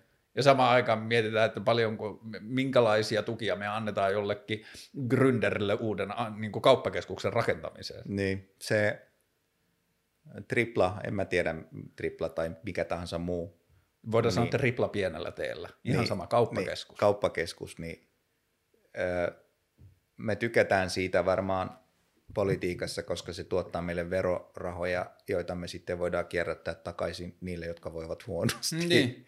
Ja tämä on noidankehä, joka pitää lopettaa. Öö, meidän pitää katsoa, että miksi ihmiset voivat huonosti, joten me säästämme veroeuroja, jolloin meidän ei tarvitse olla kauppakeskusten vallassa. Hmm. Ja, ja sä oot oikeassa, se keskustelu täytyy kääntää ympäri. Ja se, ja se mikä niin kuin siinä tuntuu tietyllä tavalla konkreettisimmalta, saman aikaan pelottavimmalta, saman aikaan voimakkaimmalta ja saman aikaan jotenkin mahdottomimmalta ja vääjäämättömimmältä on se, että siihen keskusteluun pitää tulla semmoinen uusi taso, jossa kritisoidaan tai selkeästi sormella osoitetaan tietyt koska mun mielestä se ei ole pelkästään ehkä saavutetuista eduista luopumista, mutta se on opittujen totuuksien kyseenalaistamista. Niin. Niin kuin tietyllä tavalla se, että Jos mä etin vaikka omasta esim- elämästä esimerkin, niin mun suhde vaikka just vaatekuluttamiseen muuttui joskus about 10 vuotta sitten. Musta tuntuu, että mä oon edelleen saanut sitä niin sanottua retail-terapiaa, jossa mä oon ostanut asioita siksi, että mulle tulee hyvä mieli siitä. Mm. Mutta se, kun se mun tapa lähestyä sitä muuttui siihen, että mä haluan ostaa kestäviä vaatteita. Mä haluan mm. ostaa vaatteita, joita, joista mä pidän myös kymmenen vuoden päästä. Mä haluan ostaa vaatteita, joita mä voin kunnostaa uudelleen ja uudelleen, ja sitten mm. kunnostamisesta mä tuun hyvälle tuulelle mm. yhtä paljon kuin siitä ostamisesta. Mm. Niin mulla on koko ajan vahvistunut se ajatus siitä, että, että ei vähentäminen tarkoita luopumista. Se tarkoittaa vaan muuto, niin kuin kulutuskulttuurien muutosta. Meidän pitää kuluttaa asioita eri tavalla. Ei Joo. tarkoita sitä, että meidän pitäisi jotenkin vähentää nautinnon asioita elämästä. Joo. Ja siinä korona on voinut olla myös tietyllä tavalla hyvä. Me ollaan nähty myös paljon sitä, että mikä on tietyllä tavalla sitä bullshittia meidän arjessa, mistä me koetaan, että meidän onnellisuus Joo. tulee. Mutta tämä on se, jota mä nyt todella peräänkuulutan poliittiselta todellisuudelta ja niin kuin sun kaltaisilta alle 50 kansanedustajilta, ja nyt meillä on hallitus, joka on nuoria naisia. Me mm. haaveiltiin siitä vuosikymmeniä. Niin. niin mistä me löydetään se energia, että me uskalletaan kyseenalaistaa niitä meidän vallitsevia totuuksia, joita meitä edeltävät sukupolvet meille väitti, että ne on ikuisia. Mutta näyttää, että ne ei ole ikuisia totuuksia. Ei, ne ei ole. Ja, ja me kamppailtiin tässä on kyse myöskin, niin kuin jatkuvasti sanotaan, että, että niihin maihin, josta tätä halpatuotantoa tehdään, niin yhdessä vaiheessa mulla oli yliopistolla semmoinen dilemma, joka professori sanoi, että jos ei ole henkkaa, että maukkaa, niin sitten joku bangladesilainen lapsi jää ilman töitä ja hän ei pysty elättämään perhettään. Mm. Tämä oli yksi dilemma silloin. Ehkä se on edelleen, millä myydään kaikkea kamaa että näille nyt muu, muu vaihtoehto on se, että ne kuolee nälkään, koko perhe. Um, me kamppailtiin siitä, että kehitysrahaa, jotta tämän bangladesilaisen olisi mahdollisuus saada muu työpaikka, joka olisi kestävämpi ja olisi järkevämpi. Tai että sen lapsen ei tarvitsisi mennä töihin, vaan joku muu voisi tehdä sen työn. Niin. Niin ei meille annettu 100 000 euroa joskus semmoiseen asiaan, joka olisi voinut pelastaa 100 000 ihmistä. Välillä tuntui siltä. Vesihuolto, jotta ei pienen lapsen tarvitse hakea vettä seitsemän kilometrin päästä, vaan se vesi tulee hanasta. Hmm. Saattaa maksaa noin 100 000 euroa, että se asia hoidetaan. Ja kokonainen kylä juo siitä, jolloin nämä lapset voi olla koulussa sen ajan mieluummin, kun ne kävelee sen muutaman tunnin edes takaisin, ne käyttää sen koulutukseen. Näin. Hmm. Niin ei ole rahaa tämmöisiin. Hullut. Te olette hulluja, kun te teette tämmöistä. Mutta sitten kun firmat alkoi oireilee, että ne kohta kaatuu, hemmetti vie, me otettiin 18 miljardia euroa lainaa. Ja tämä niin kuin mua, niin kuin, mulla loksahti, että, että jos nuo bangladesilaiset ja afrikkalaiset voi hyvin, ja kiinalaiset ja muut voi hyvin, niin meillä saattaa olla sellainen tasapuolinen tilanne, jossa tämä, tämä on kestävällä tolalla tämä koko planeetta. Me voidaan käydä parempaa keskustelua hygieniasta ja epidemiavastaisesta työstä ja rokotuksista ja siitä, että taudit ei leviä ja yhteistyöstä. Mm. Ja koska niin monessa maassa voidaan huonosti ja se tilanne on niin huono koko ajan ja siellä on sotia ja pakolaisuutta, niin me emme pysty tasapainottamaan tätä tilannetta, vaan asefirmat ja kulutukseen asioita myyvät firmat ja lääkefirmat menestyvät. Sitten mä huomasin, että siellä on päällä semmoisia rakenteita, jotka tuntuu olevan koskemattomia ja joka kriisistä ne rikastuu entisestään ja edelleen ja kasvavasti ja itse asiassa hyötyvät kriisistä koko ajan, että se on läsnä ja vallitseva ja eivät hyödy rauhasta ja, ja hyvinvoinnista.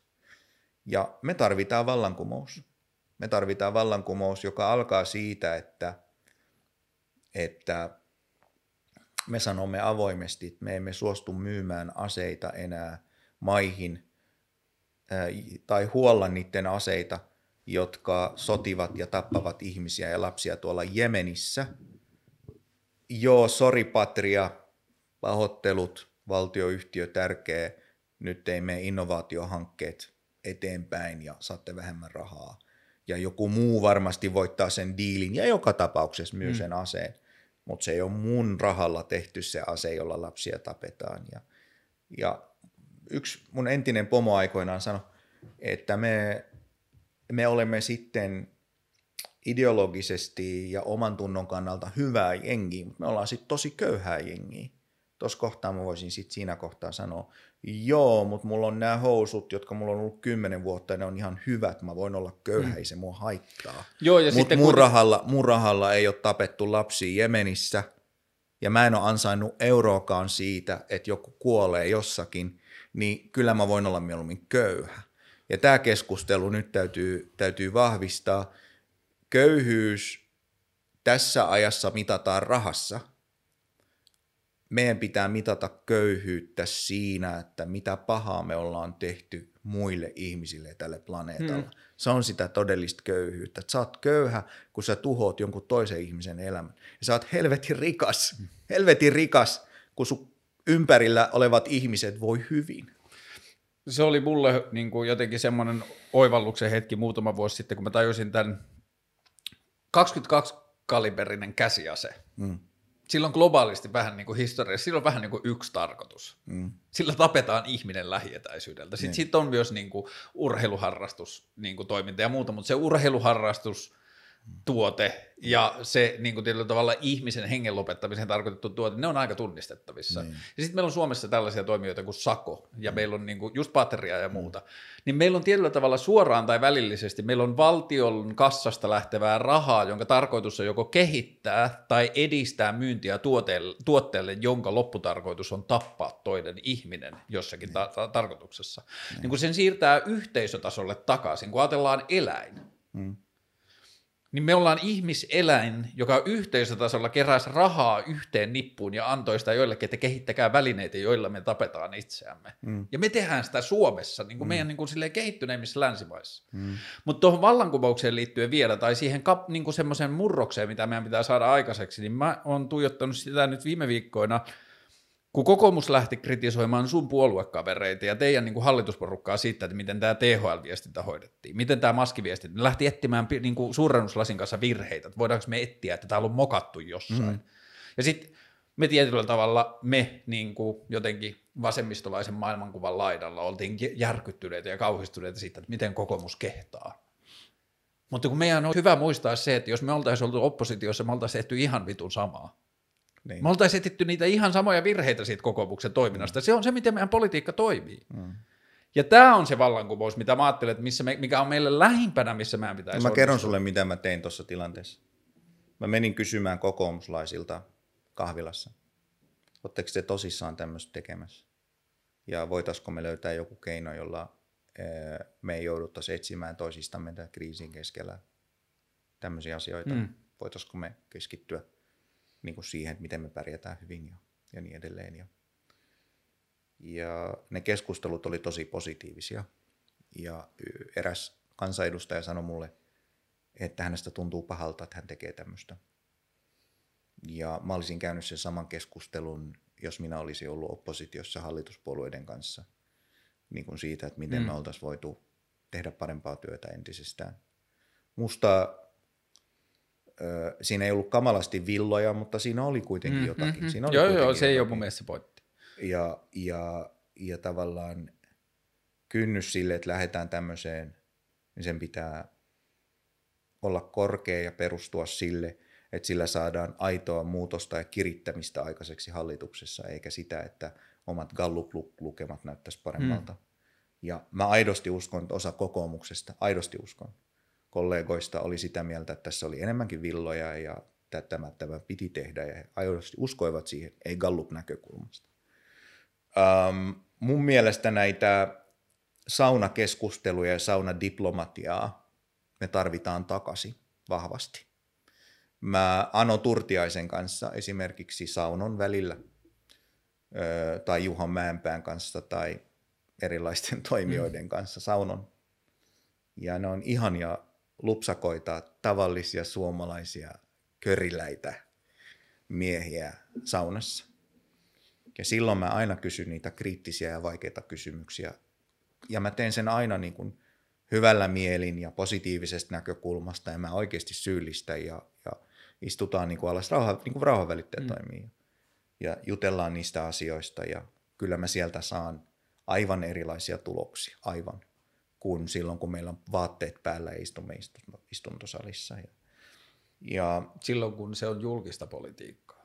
Niin, ja mä, nyt mä näen, että kun vallan kulisseissa on paljon lobbausta, niin mun täytyy nyt ja muiden täytyy saada vallan kulisseihin lobbausta rauhan ja yhteiskuntarauhan puolesta hyvän dialogin puolesta. Mutta toi, mitä sä kävit sen keskustelun niiden kokoomuslaisten kanssa siellä kahvilassa, niin mä myös näen ja mä toivon, että meidän on välttämätöntä käydä myös keskustelua sen meidän oman puolueen kanssa, että hei, noi tekee nyt taas politiikkaa, me ollaan poliittinen puolue myös. Miten me pidetään huolta, että me ei syyllistytä samaan, kun he mokaavat samalla tavalla? Et se on se seuraava steppi sitten keskustelusta. Se on se, missä mä ajattelen, että se meidän vallankumous pitää tapahtua.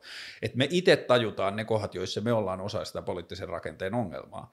Koska Tämä on vähän niin kuin munkin kokemus, mä en ole Ano Turtiaista tavannut, mutta että mä voin sanoa pienellä Ano Turtiaisten kanssa, mun niin kuin kokemus Suomessa on se, että ne on ihan hyviä tyyppejä isolta osin. Mutta sitten kun niiden tehtävä on ollut politiikassa, niin niiden tehtävä on niin kuin puhua sille 23-vuotiaalle siellä jossain pihtiputaalla, joka vihaa kaikkea, mitä liikkuu, koska siinä on paha olla niin sen Ano Turtiaisten tehtävä on puhua siellä politiikassa sillä äänellä, joka osuu siihen äänestäjään. Ja niin kuin, mä oon saanut välillä, niin kuin, mä oon saanut elämässäni ystävystyä poliitikkojen kanssa, niin ystäväni, joka oli poliittisen puolueen puheenjohtaja Suomessa, sanoi, että mä vihaan itseäni välillä, kun mä olen hyvä poliitikko. Että se, mikä on mun duuni hyvänä poliitikkona, ja silloin kun mä onnistun hyvänä poliitikkona, niin mä en dikkaa itsestäni ihmisenä siinä positiossa. Joo. Ja tämä on se mulle se suurin ongelma siellä politiikan tasolla, että hyvät ihmiset ajautuu politiikkaan korkeille paikoille ja ne syö sen politiikan todellisuuden sellaisena ja se kritiikki sitä rakennetta kohtaa loppuu. Tällaista politiikkaa on. Tälleen sitä tehdään. Tämä on ainoa tapa. Ville Niinistö vihreiden puheenjohtaja. Se on mun suosikkiaihe. Mä dikkasin Ville Niinistöstä, mä dikan vihreistä. Sitten siitä tuli vihreiden puheenjohtaja, niin mitä se teki, niin se neljän vuoden aikana, jos etsii sen Facebook-statukset, jossa se puhuu politiikkaa, niin ensimmäisen 500 kohdalta melkein jokaisesta löytyy Juha Sipilä tai Sipilän hallitus. Se puhuu enemmän siitä, mitä muut tekee väärin, kuin siitä, mitä hyviä ideoita heillä on. Ja me kaikki dikattiin Ville Niinistöstä, ja vihreät sanoivat, että joo, joo, niin meidän kannatus nousi Ville Niinistön aikana. Se oli hyvä poliitikko, se nosti meidän kannatusta suomalaisessa politiikassa. Hänen legasinsa on upea. Ja se periaatteessa se teki kaikkea muuta kuin rauhantyötä. Joo, minäkin välillä ehkä sorun tohon. Meidän täytyy kuitenkin katsoa, Obama sanoi hyvin, että hyvä kompromissi, vaikka kompromissit on huonoja, mutta jostain pitää aloittaa.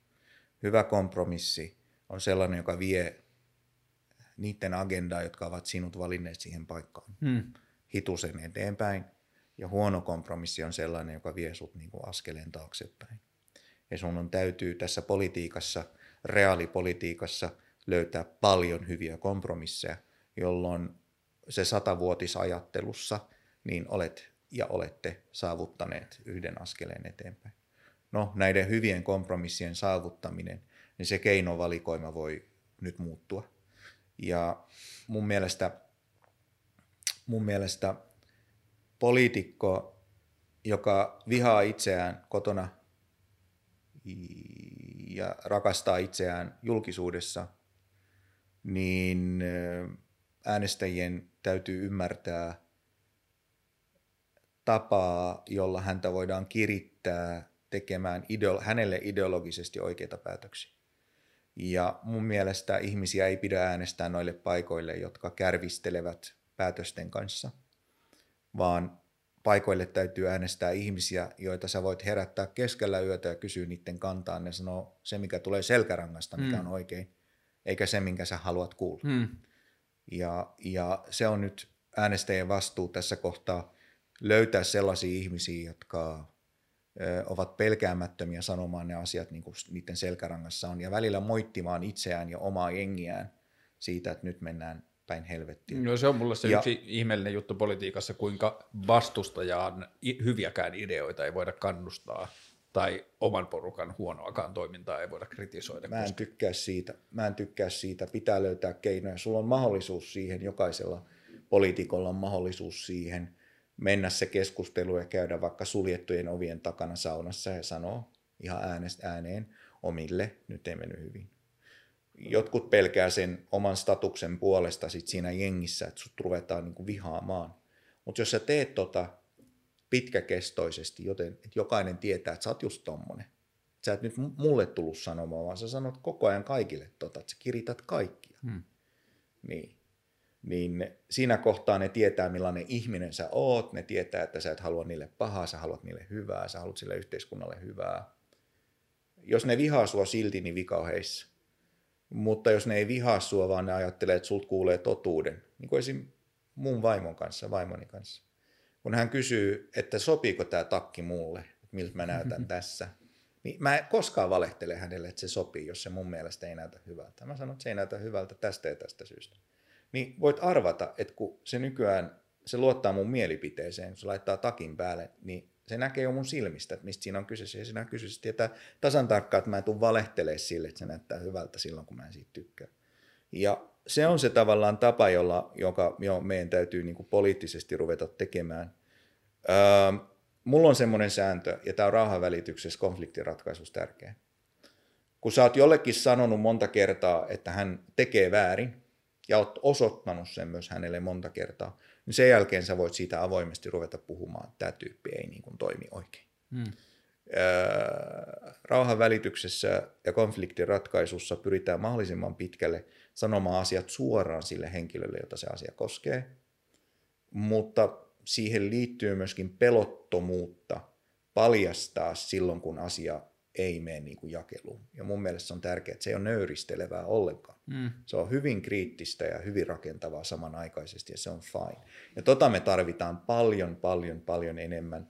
Ja siinä reaalipolitiikka toki kärsii, mutta ollaanpa sitten pioneereja, jotka saa muutosta aikaiseksi tässä yhteiskunnassa. Siinä ei ole mitään pahaa. Se niin, on se niin, tapa, jolla tämä Suomi, tämä Suomi rakennettiin sata vuotta sitten kriittisellä ajattelulla. Siis kuvittele, sen aikaiset demarit, niin niin, niin, niin oli sitä mieltä, että nyt, nyt täytyy saada koulu aikaiseksi köyhille ja rikkaille ilmaisiksi. Ja tosiaan oli sillä, että rikkaat ei tarvitse koulua ilmaisiksi. Mm. Ja rikkaat siihen aikaan kärjistäen, sanon näin, olivat sitä mieltä, että ei köyhät tarvitse koulutusta, niille riittää, että ne tekee niitä köyhiä juttuja, on pellolla ja ton tyyppistä juttuja. Miksi niiden pitää lukea runoutta tai katsoa tule, tule avaruuteen ja nähdä ja ymmärtää, että miten tähdet, tähdet liikkuu. Hmm. Ei niiden tarvitse tietää tuommoisia asioita, se on ihan turhaa heille. Uh, no, against all odds päätettiin kuitenkin, että hei, että ei, kaikille yhtäläistä. Toinen lapsilisä.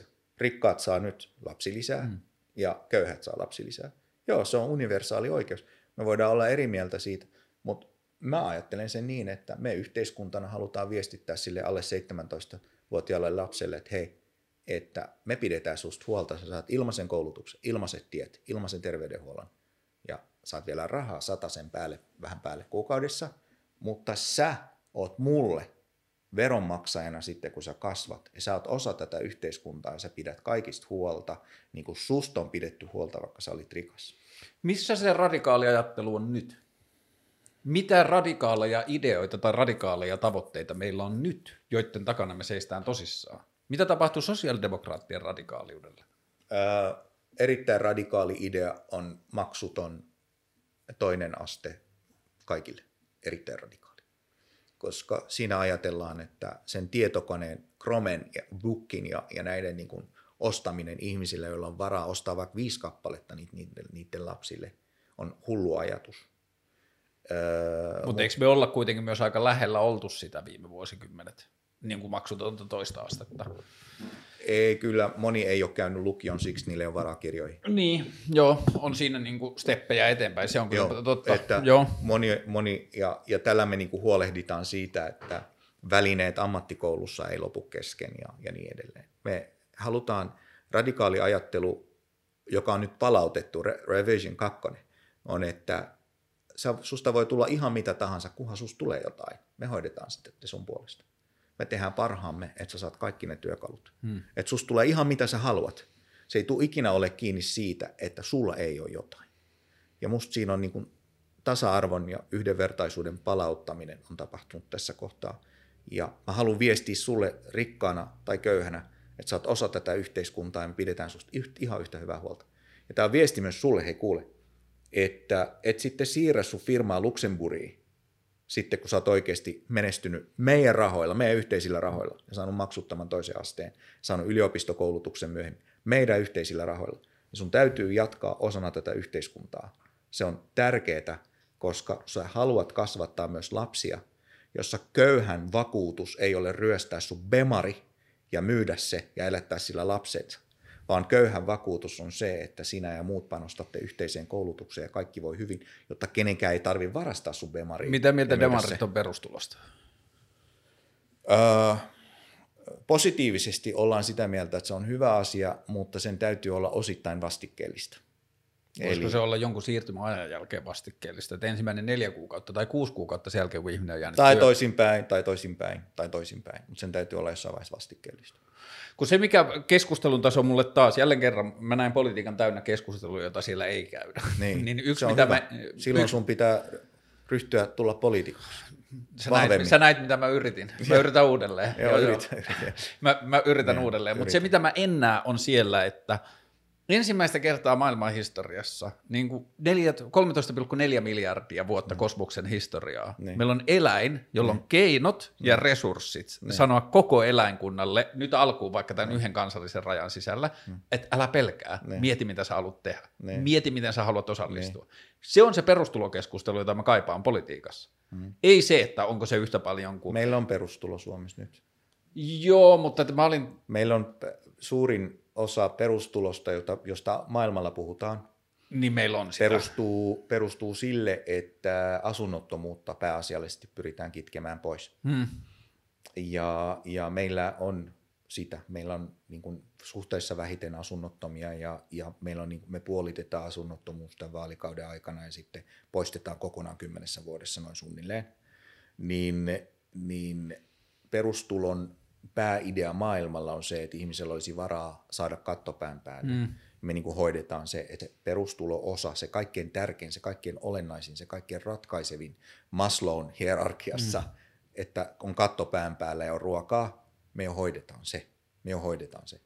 Se pitää hoitaa vaan sutjakkaammin ja paremmin ja näkyvämmin ja, ja näin. Että, Niin, että kyllä sen ei tarvitse ajattelin- olla niin kuin alentavaa ihmiselle, joka sitä hakee. Niin, ja kyllä mä ajattelen, niinku se että iso osa perustulosta, joo, mä oon samaa mieltä, että me suomala- Suomessa ollaan jo aika lähellä tiettyjä tärkeimpiä osia perustulosta, mutta että kyllä se isoin harppaus melkein perustulon sisällä, mitä meidän pitää tehdä, on se, että ne järjestelmät päivittyy. Että sen hakeminen ei ole A, vaikeaa, B, nöyryyttävää. Juuri näin. Siis se, että mä pääsin viimeisen puolen, mä oon nyt viimeisen vajaan kahden vuoden aikana päässyt tutustumaan tosi paljon suomalaisen yhteiskunta, niin kuin suomalaisen hyvinvointiyhteiskunnan rakenteisiin ja järjestelmiin. Niin. Ja se on vähän kyllä häpeäksi meille. Niin, niin. Mä hain toimeentulotukea välillä ja mä, joka osaan käyttää internettiä ja alustia, niin tein asiat hyvin ja sitten viikkoa myöhemmin mulle ilmoitetaan, että mm, lomakkeet kaksi ja kolme puuttuvat ja sitten mä soitan sinne, että nehän on siellä ja sitten mm. sanoo, aivan totta, nehän on täällä. Joo.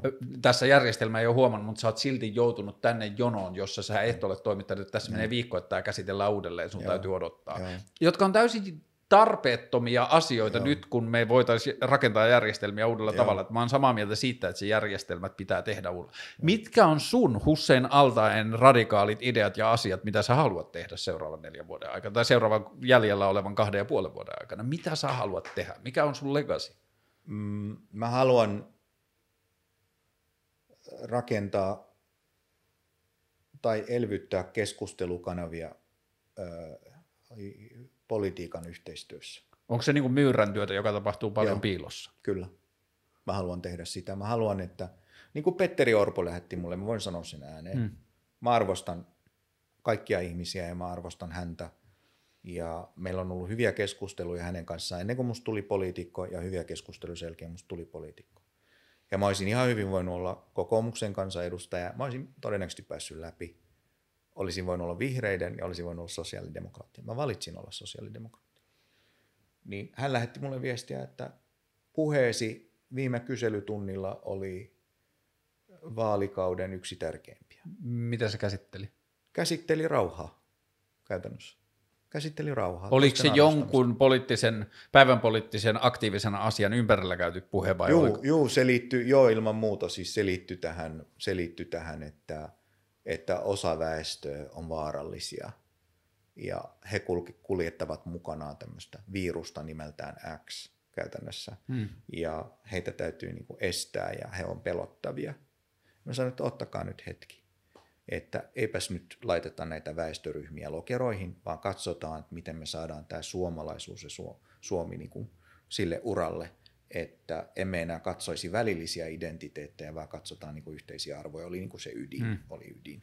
Ja se ei ollut leimaavaa, se ei ollut ylhäältä alaspäin katsovaa, se oli pohdiskelevaa. Ideana siinä oli vaan herättää sinne keskusteluun, että nyt keulitaan.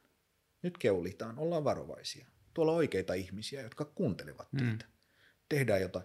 Ja äh, ei se ollut kai totally unprovoked, että hän sen viesti mulle lähetti, koska mä taisin lähettää hänelle jonkun viestin kysyäkseni jotakin ja sitten hän vastasi. Mm. Ja, ja Pekka Haavisto lähetti mulle itse asiassa saman sisältöisen viestin kuin Petteri Orpo, jossa hän niin kuin sanoi, että, että oli tärkeä puhe mm. ja näin. Et, et oppositio, hallituspuolueiden rajat rikkova puhe noteerataan. noteerataan.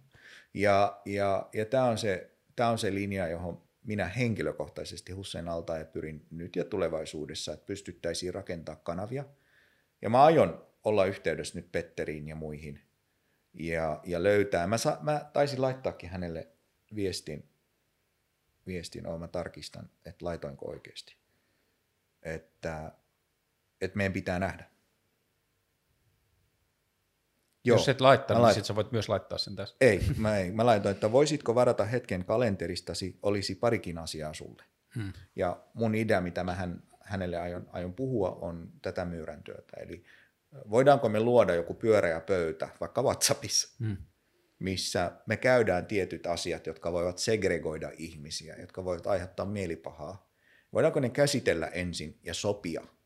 Tietty kynnys, jolloin kun se ylittyy keskustelussa, niin me noustaan kaikki seisomaan ja sanotaan, että nyt stop, kynnys hmm. ylittyy. Että otetaanpa askel taaksepäin. Tässä on nämä rakentavat kysymykset. Ja tämä on te, mitä mä haluan tehdä. Mä haluan parhaani mukaan kyetä rakentamaan näitä kanavia.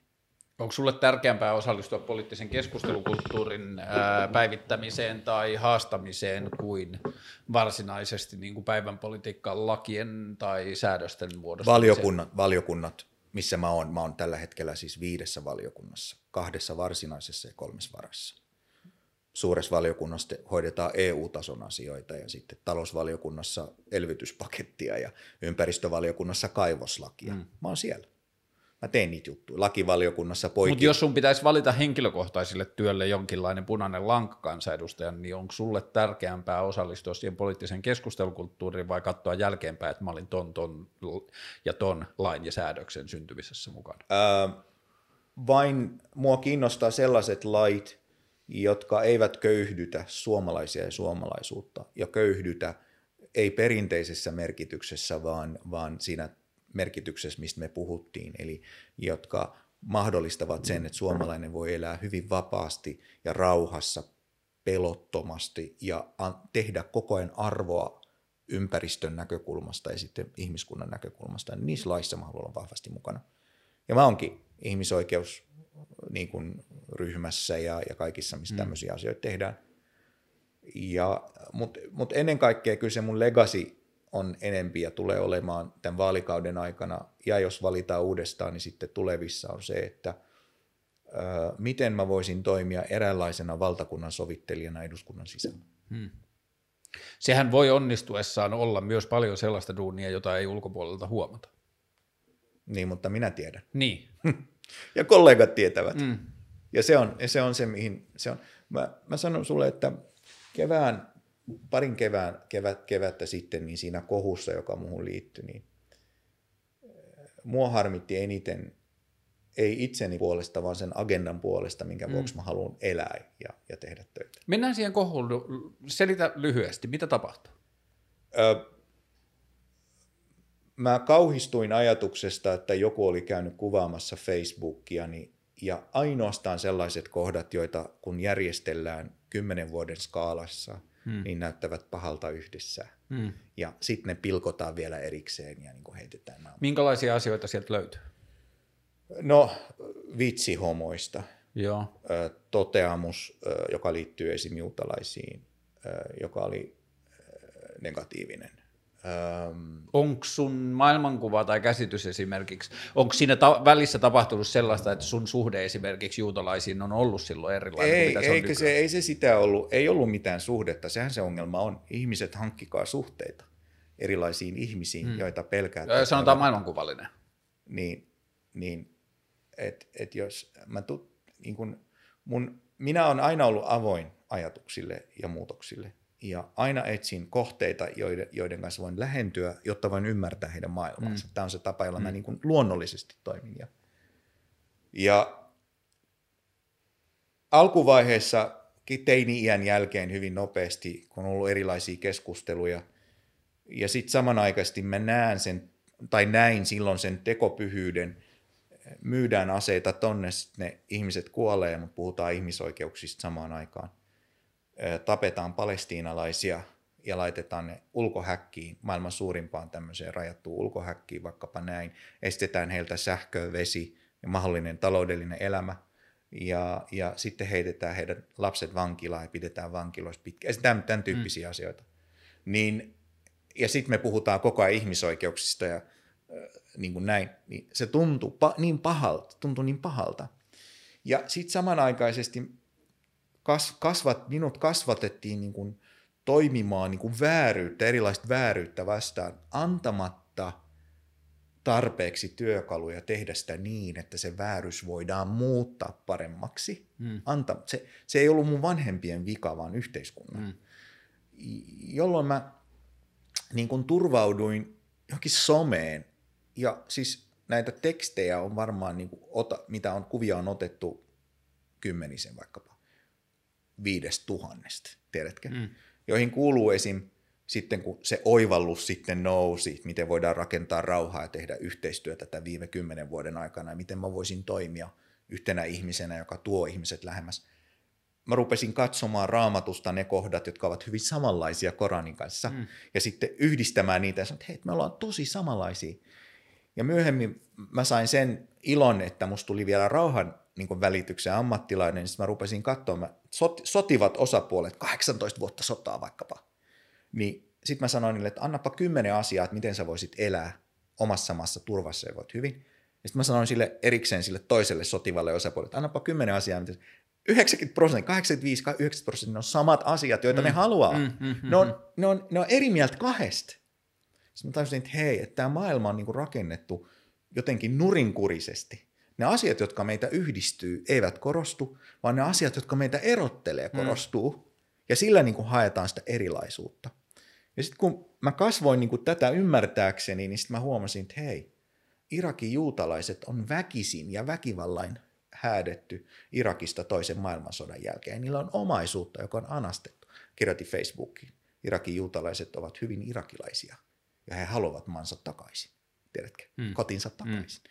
No tota ne ei ottanut siihen mm. niin kuin kokonaisuuteen. Se twiitti tai teksti jäi pois, ja ne otti ne muutamat, jossa mä olin sillä hetkellä ja sillä sekunnilla siinä maailmantilanteessa vihanen, angsti, mikä ihme masennus, en minä tiedä. Mm. Mitä sillä hetkellä Oliko oli. se media ja vai se, internetaktiivit, jotka poimivat Joo, joo no, mutta sitten se muuttui media. Niin joo, siinä, mutta ketkä ne poimi alun perin sieltä? En mä tiedä, en mä tiedä. Missä ne julkaistiin alun perin? Jossain blogissa, jos niin kuin näkymä, niin kuin tämmöiset tunte, ihan vaan näin. Ja.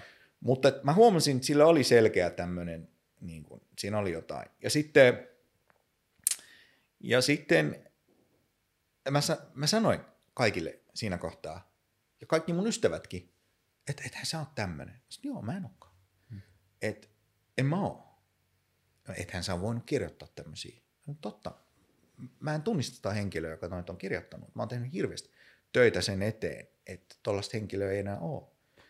Ja mä salasin peloissani ja häpeissäni, että että et tämmöinen ihminen tulee sieltä esiin, joka joskus on ollut. Ja se oli virhe. Mm. Mä miten vaan sanoa, niin kuin mm, nyt. Mm, mm, mm. Että hei, katso tätä kasvua, että eikö se ole mahtavaa, mm. että tässä on toivoa ihmiskunnalle, että voi keskustelun, dialogin ja työskentelyn kautta tehdä hyvää yhteiskunnalle. Niin kuin mä sanoin sulle, yhden vähemmistön asioiden parantaminen parantaa kaikkien vähemmistön mm, mm asioita. Mm, mm, ja tämä on niin se ajattelu, joka sitten kantaa. Ja sitten kun on käynyt tämän tuli kokeen läpi ja tämän helvetin läpi omasta lapsuudesta, sodista, sodista, traumasta, pakolaisuudesta, väkivallasta, verestä ja verisestä taistelusta, jota poliitikot ja erilaiset niin kuin, tyypit niin kuin johtaa ja myrkyttää sun mielen.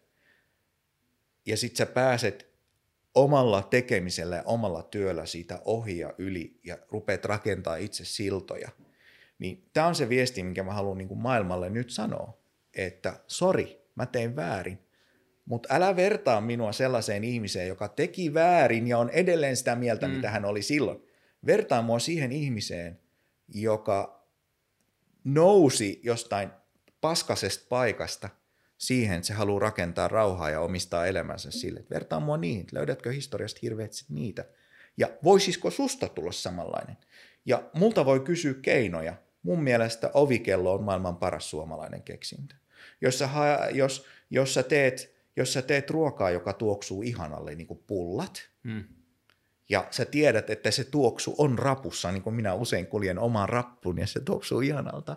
Jos sä tiedät, että se tuoksu menee rappuun, niin soita naapurin ovikelloa, vie pullaa sinne, vie pullaa sinne. Jos se naapuri sattuu olemaan maahanmuuttaja, niin se tuo sulle jotain herkkuu, joka tuoksuu rappuun, jota sä oot aina haistellut, mutta sä et oikein mm. tiedä, mikä mm. se on. Ja tällä me pystytään pilkkomaan, pilkkomaan kaikkea sitä angstia, mitä tähän maailmaan liittyy. Me saadaan se vallankumous aikaiseksi. Mä kävin yhdessä rapussa luukuttamassa mun flyereita, niin vastakkaiset asunnot näin, niin toisella oli kantasuomalainen sukunimi, ja hän oli liimannut omaan ulkooveensa ison sian kuvan, näin, ja vastapuolella oli somali sukunen sukunimi, ja tämä somali, joka kerta kun se avaa ovensa ulos, se näkee tämän ison sian, ja sitten kantasuomalainen oli sitä mieltä varmaan, että hän nyt räjäyttää tämän somalin pää joka ikinen mm. aamu, kun hän lähtee tuolta ulos. Niin kuin, what the hell? What the hell? Niin onko tämä niin maailma, missä me halutaan elää? Mä en halunnut elää enää siinä maailmassa.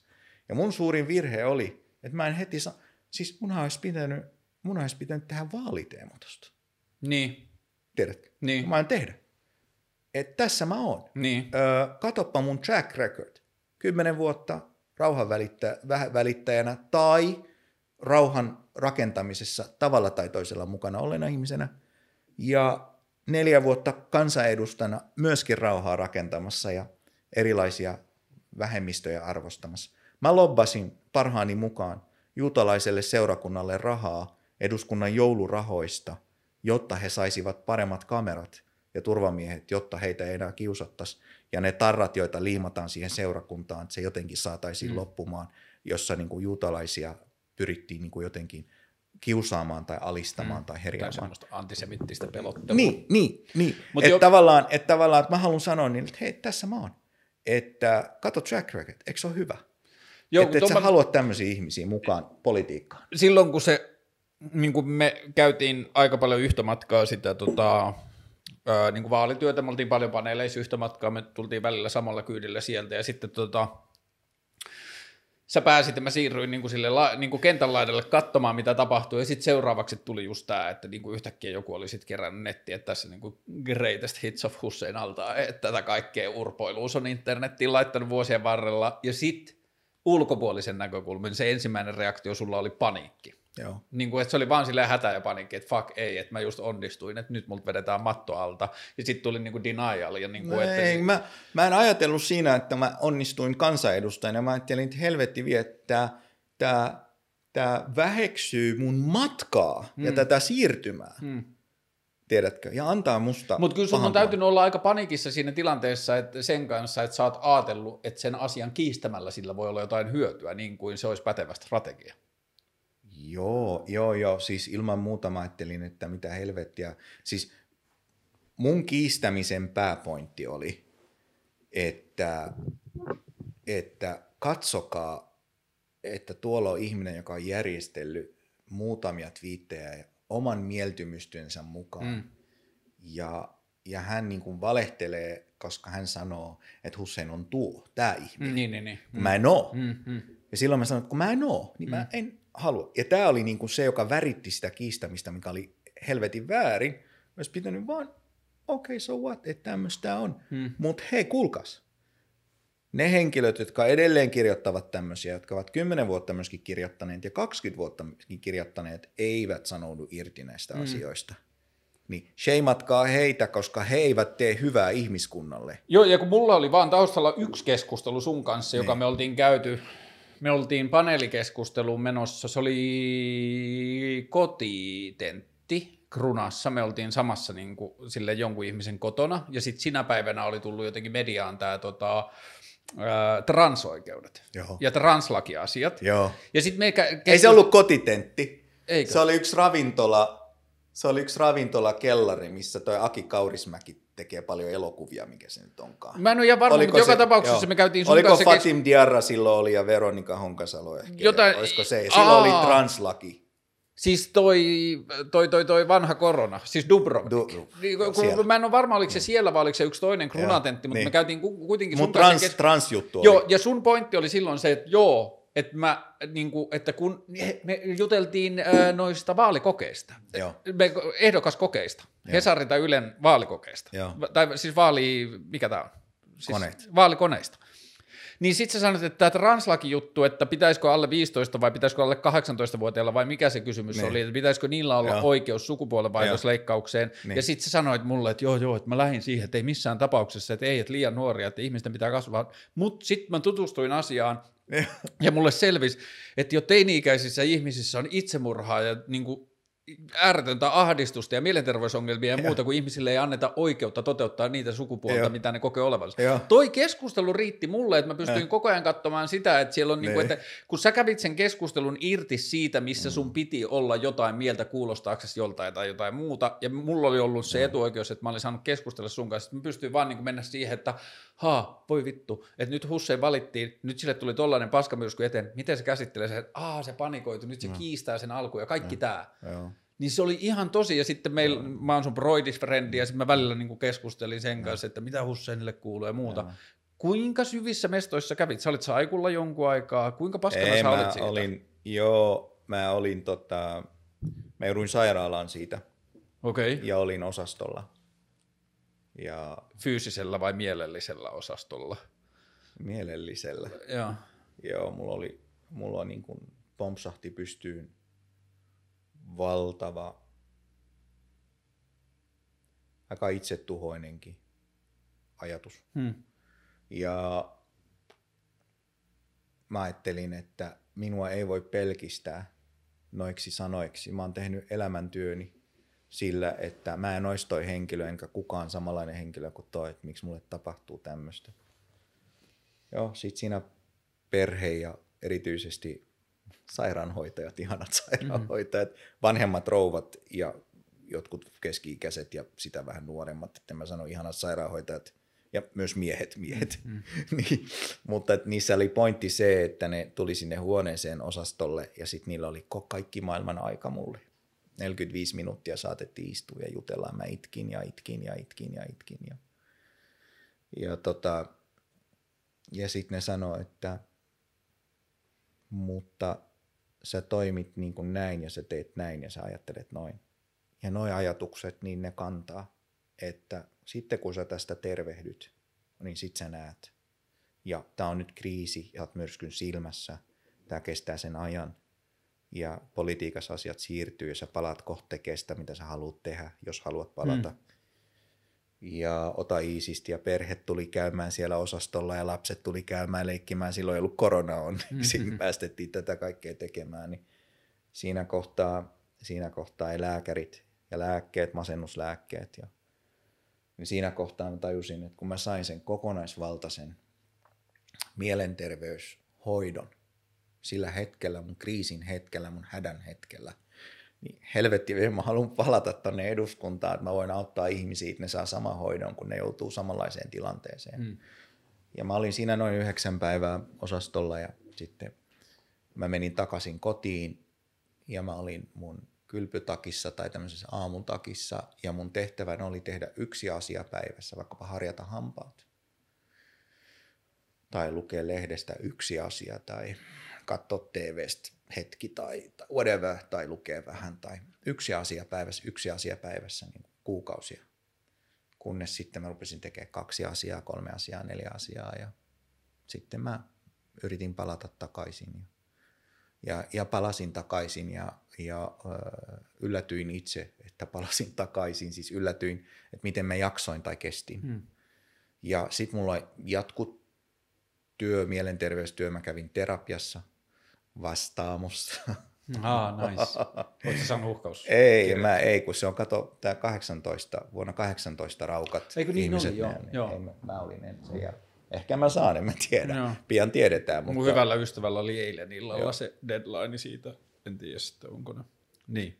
Joo, ne julkaisee, mitä todennäköisesti. Mä, mä, niin kuin, se, on, se on yksi keissi, mutta siihen liittyy paljon politiikkaa. Mm. Me, voidaan palata siihen, jos haluat. Mutta mä kävin, mä sain terapiaa, sain lääkkeitä, ö, hoidin itteeni siinä ja, ja tunnen, että tarvitsen edelleen.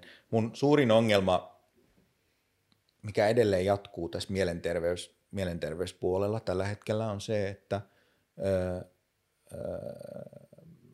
mun traumat ovat johtaneet siihen, että mun mieli sulkee pois muistoja. Hmm. Joten se, on, se oli yhdessä vaiheessa kasvanut niin pahaksi, että se sulki kokonaisia vuosia elämästäni, mitä en muistanut.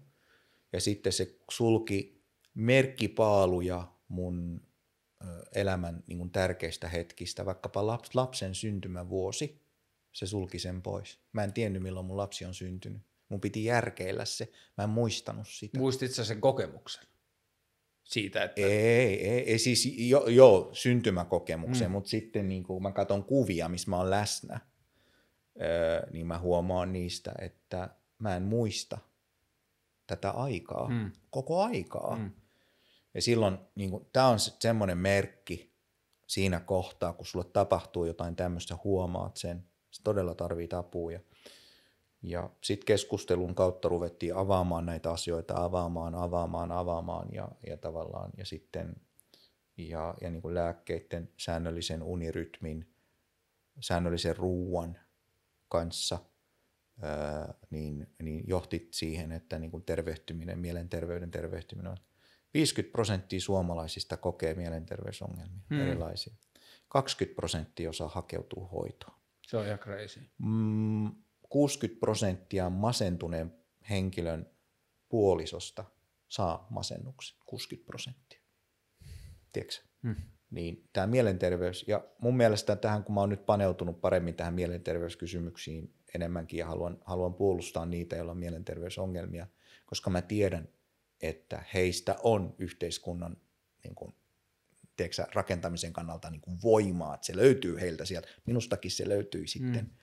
Mä haluan puolustaa heitä itsensä vuoksi, mutta myös yhteiskunnan vuoksi. Niin siellä on esim. tämmöinen asia kuin kokemusasiantuntija, kurssi ja koulutus, missä kokemusasiantuntija, niin kuin minä olen nyt, jos kävisin sen kurssin mm. vielä, niin voisin tulla siihen potilaan ja lääkärin viereen ja sitten tukea sitä potilasta, koska lääkäri ei ole välttämättä käynyt samaa itse, ei ole ottanut niitä lääkkeitä, tietää teoreettisesti, miten asiat Mennään tuossa Mä kohta, tiedän, niin kuin, mennään tuosta kohtaa eteenpäin ja pidetään vessatauko tässä välissä, mutta okay. yksi tarkentava kysymys, tai mitä sanoisit, jos sä vertaat siihen Husseiniin ennen kriisiä ja sitten kaikki toi, niin okei, ihminen, niin kuin, asiat muuttuu ja mä niin kuin esimerkiksi niin kuin koronayhteydessä, kun puhutaan, koska palataan normaaliin, ei luultavasti koskaan palata normaaliin, palataan mm. erilaiseen normaaliin. Toivottavasti niin, parempaan. Niin ja parempaa to- toivottavasti, niin asioita ei voi verrata sillä tavalla suoraan, mutta missä sä sanoisit, että missä kohtaa sä, nyt puolitoista vuotta myöhemmin, missä kohtaa sä oot menossa nyt?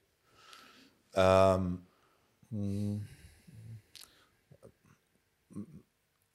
mä oon palannut siihen kohtaan, missä mä näen ihmisistä ensisijaisesti vain hyviä asioita. Mm. Ja silloinkin, kun koen heistä huonoja asioita, niin asetun heidän saappaisiin ja ajattelen, että mikä asia heidän elämässään on nyt meneillään mahdollisesti, joka saa heidät ajattelemaan niin. noin minusta mm. tai muista ihmisistä. Ja sitten yritän, yritän mahdollisuuksien mukaan, jos tämä henkilö sallii, niin käydä se keskustelu. Useimmis, useimmi, useimmiten erilaisten ihmisten kanssa, niin jos se keskustelu on kasvokkain ja hyvin suunniteltu, niin me päästään hyviin yhteisymmärryksiin. Mm. Mutta välillä se, tuntuu, välillä se tuntuu, että se keskustelu että se ihminen, joka keskustelee mun kanssa, haluaa vaan Twitterissä lisää seuraajia ja se haluaa murhata mua Mm.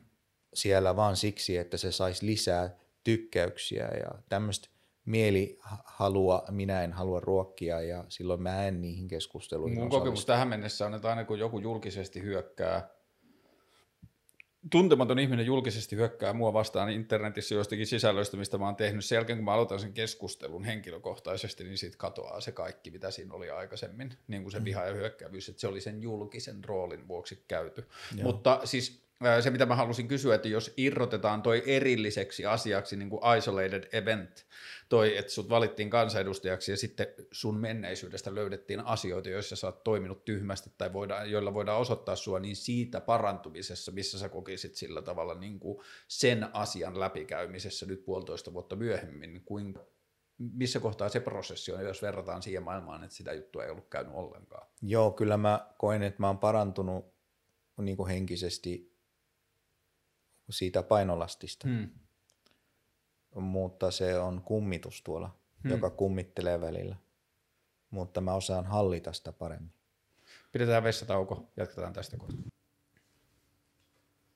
Joo, mä oon niin kuin yltiörehellinen tällä hetkellä ja siitä on, Mä toivon, että se ei muutu. se on, se on, mulle, se on mulle hyvin terapeuttista ja näin hyvää, ei mitään.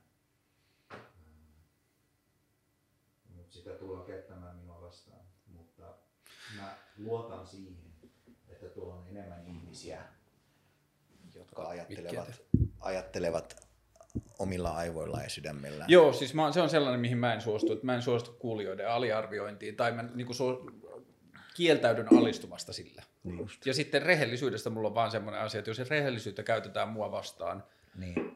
Niin sit mä jo lähtökohtaisesti seison sen takana. Niinpä. Joo, Mä oon siis esimerkiksi... Mä, Periaatteellisesti. niin, just mä, näin. mä en niin tota, ottanut sitä vielä puheeksi, mutta mä oon nyt viime aikoina näissä jaksoissa puhunut omasta pilvenpoltostani ensimmäistä kertaa julkisesti, Okei. koska mä ajattelen, että se keskustelu Joo. tarvii ääniä, Niinpä. jossa ihmiset puhuu omasta suhteestaan. Niin. Ja sitten mulla on ollut helppo, kun mä oon ollut nyt äh, kohta kaksi kuukautta polttamatta, niin. Niin. mä voin puhua itsestäni pilvenpolttajana, joka ei vaan polta. Niin. Mutta tota, mä haluan mennä niihin haamuihin ja kummituksiin vielä. Että sä sanoit, että tästä niin kuin traumakokemuksesta ää, sulla on semmoinen olo, että sä oot henkisesti päässyt siitä niin kuin jaloilles, mutta että se mm, kummittelee haamuna sulle. Niin. Miten se näkyy ja miten se tuntuu? Ei se, se on haamu, koska välillä, koska se sama, mulla ei ole ongelma enää sen niin kuin itse varsinaisen asian kanssa. Mm. Asiat on minun puolestani käsitelty ja ne on tuolla julkisuudessa ne on avoimesti mm. out there. Mun vastaukset, mun teot, mun tavat. Tästä on nyt melkein kaksi vuotta kulunut. Mikä on haamu on se, että samaa taktiikkaa ja tekniikkaa käytetään edelleen minua vastaan siinä, että ahaa, se sanoikin noin. No niin, otetaanpa siitä screenshottia ja tehdään numero. Mm. Tiedätkö? Mm, mm, mm. Niin se on niin alhaista, mutta se on haamu joka tapauksessa, joka muistuttaa mua siitä, että mitä ennen on tapahtunut. Ja se kuluttaa minua aina hieman. Mutta mä oon huomannut, että se kuluttaa minua vähemmän ja vähemmän ja vähemmän mm. joka kerta. Koska kun mä puhun transoikeuksista, jossa mä nyt, mun kanta on avoin ja selvä. Transihmisten pitää itse saattaa, sa- saada päättää omasta kehosta. Aborttioikeuksista. Naisten pitää itse saada päättää omista kehoista. Eikö niin? Mm. Kanta on julkisesti avoin. Niin jos joku haluaa siitä jotenkin minua satuttaa, niin ei se kanta tule muuttumaan. Mm. Niin se vaan tuntuu vähemmän pahalta ja vähemmän pahalta. Mä olen hyvin sekulaarinen, hyvin maallistunut ihminen. Sä muslimi? Olen. Millä tavalla se, niin kuin, se ei enää ole sillä tavalla, onko se ollut aikaisemmin tai onko sun suhde siihen muuttunut, että se mitä se tarkoittaa, että mitä sun muslimiusko sanoo, niin se niin kuin, mikä on sen suhde asioihin, joita sä ajat tai vaadit yhteiskunnassa. Onko tässä tapahtunut muutos? Mä etsin mun islamista ne kohdat, jotka rakentavat muuta yhteiskuntaa ja jotka ovat samanlaisia sen valtaympäristön Hmm. kanssa. Mä, en, mä jos mä löydän ristiriitoja näissä kysymyksissä, alkoholi on ristiriita mm. islamin kanssa, ei mun tarvi juoda sitä, mä oon mm. vapaa. Mä oon vapaa, mun ei tarvi juoda sitä. Käynkö moskeijassa? Rukoilemassa. Mutta mä käyn myös kirkossa rukoilemassa. Mä oon vapaa mm. tekemään näitä asioita. Näissä ei ole ristiriitoja. Ja mä en samanaikaisesti salli mitään sellaista, mikä rajoittaa ihmisten vapauksia. Ihan sama, mistä uskonnosta se tulee. Mä haluan erotella suhteen uskonnon ja hallinnon ja valtion välillä täysin kliiniseksi niin, että uskonto on mun asia, hmm. mutta mun on luotava järjestelmä poliitikkona, jossa sun uskonto ja mun uskonto ei tässä astiassa, joka on tämä suomalainen yhteiskunta, ei ole ristiriidassa. Ja se tapahtuu sillä, että sulla on uskonvapaus, mulla on uskonvapaus, sulla on sananvapaus, mulla on sananvapaus. Ja jos sä katot Koranista tai Raamatusta tai vanhasta testamentista ne kohdat, jotka yksi irrotettuna kokonaisuudesta vaativat väkivaltaa johonkin tiettyyn historialliseen kontekstiin, kontekstissa olevaa asiaan liittyvää, ja sä et perehdy sen kummen, saatat vaan sen yhden mm. tekstipätkän sieltä, niin sä teet itsellesi hallaa ja koko yhteiskunnalle siinä samalla, mutta alistutaan tähän yksinkertaistamiseen. Minäpä hain sieltä kirjoista kohtia, jotka sanovat, että rakastakaa toisiaan mm, ja pitäkää mm, huolta mm. toisistanne. Irrotan sen siitä kontekstista ja leimaan sen koko yhteiskuntaan samalla tavalla kuin nämä pahantekijät tekevät. Niin mä saan ihanan yhteiskunnan, jos mä haluan elää. Mä annan sulle yhden, yhden jaen Koranista, joka on minulle – henkilökohtaisesti yksi tärkeimmistä lähtökohdista väestösuhteisiin liittyen hmm. ja hyvin väestösuhteisiin liittyen. Onko sulla Korani-applikaatio puhelimessa? Ei, ei kun tämä on kuva, minkä mä oon napannut tästä, Aha. koska mä, musta tuli yhden ihanan tytön kummi, Elenan kummi, ja me musta tehtiin kummi kirkossa, Paavalin kirkossa tässä naapurissa. Ha. Ja, ja, ja, ja tota, pappi antoi mun lausua alttarilla äh, niin ne sanat, ja mä siunasin sen lapsen. Luit sä Korania meidän kirkossa? Öö, joo, mutta... Jumalauta, mihin tämä maailma on menossa. Ihanaan paikkaan, mihin mä haluan sen menevän, mutta mä aloitin näin. Tämä oli sovittu kaikki. Mä en päässyt virallisiin kirjoihin kummiksi. Mm. Kirkko ei ole vielä valmis siihen. Joo, niin pitkällä ei vielä olla. Mutta mä ajattelin, että kirkko ei ollut hetki sitten valmis naispappeihin. niin. Mutta mun pointti on, että mun äiti kun se tuli Suomeen, ei ollut moskeijoita paljon. Se meni kirkkoon sytyttää kynttilää neitsyt Marjalle ja Jeesukselle ja rukoili meille terveyttä ja kaikkea mm. rauhaa mm. ja tämmöistä. Ja se oli hänelle Jumalan paikka, se on edelleen. Ja hän edelleen tekee sitä, kun hän matkustaa maailmalla eikä löydä moskeja, hän menee kirkkoon sytyttää kynttilöitä. Se on vähän samanlainen kuin sinä sytyttää mm. kynttilöitä. Ja tota, ja äiti opetti, että Jumalan paikka on Jumalan paikka ja paikka, joka on tarkoitettu ajatuksille ja sille, että ihminen poistuu tästä fyysisestä maailmasta ja siirtyy ajattelemaan jotain itseään suurempaa yli ajan, hmm. niin se on paikka, jossa, jossa on hyvä olla. Silloin temppelit menevät tähän. Niin, niin kun mä menen kirkkoon, mä tunnen valtavaa rauhaa mun sisällä, kun mä tiedän, että tämä on pyhitetty ää, niin kuin, ää, Jumalalle ja Jeesukselle, joiden ainoa viesti, se iso viesti, se iso viesti mm. on armoa, rakkautta, öö, annetaan anteeksi, siirrytään eteenpäin, tehdään yhteistyötä. Se on se iso viesti. Mm, mm, mm, mm. Mitä kirkko myöhemmin anekaupoilla ja kaikella pelleilyllä tai mitä kirkko sillä, että ne ne, ne sokaisi Galileon siitä, että hän keksi, että maapallo on pyöreä, tai ristiretket. Jeesus ei kanna vastuuta niistä. Mm. Tiedätkö? Mm, mm, Jeesus mm. ei kanna vastuuta niistä. Kirkko kantaa vastuun niistä. Ja nykykirkko, tuo piispa, Helsingin piispa Laajasalo, Teemu Laajasalo, nämä on sellaisia ihmisiä, jotka tempasee mut mukaansa aika monessakin asiassa. Paljon paremmin kuin no, jotkut kollegat, mm-hmm. niin, niin niin tämä on se moskeija, jonka minä haluan avata myös maailmalle. Tiedätkö? Ja, ja mä haluan avata tämän keskustelun. Hei kristit, tuppa moskeijaan niin rukoilemaan. Kun tämä on jännä, siis ennen kuin niin. mennään siihen sun niin. ö, tuota Koranin kappaleeseen, Joo. niin sulla, ei kun mulla ja sun mutsilla tuntuu olevan tosi samanlainen kuva pyhistä tiloista, koska mulle moskeijat on tärkeämpiä kuin kirkot. mä oon päässyt käymään Istanbulissa vain kaksi kertaa elämässäni, mutta Istanbulin moskeijat on mulle jotenkin pyhä paikka. Okay. Siis ne on paikka, johon mä jatkuvasti kaipaan. Joo. Mä oon käynyt kaksi kertaa ja mä oon viettänyt niistä molemmista no. viikonlopuista, jotka mä oon ollut Istanbulissa, ison osan moskeijoissa. Niin.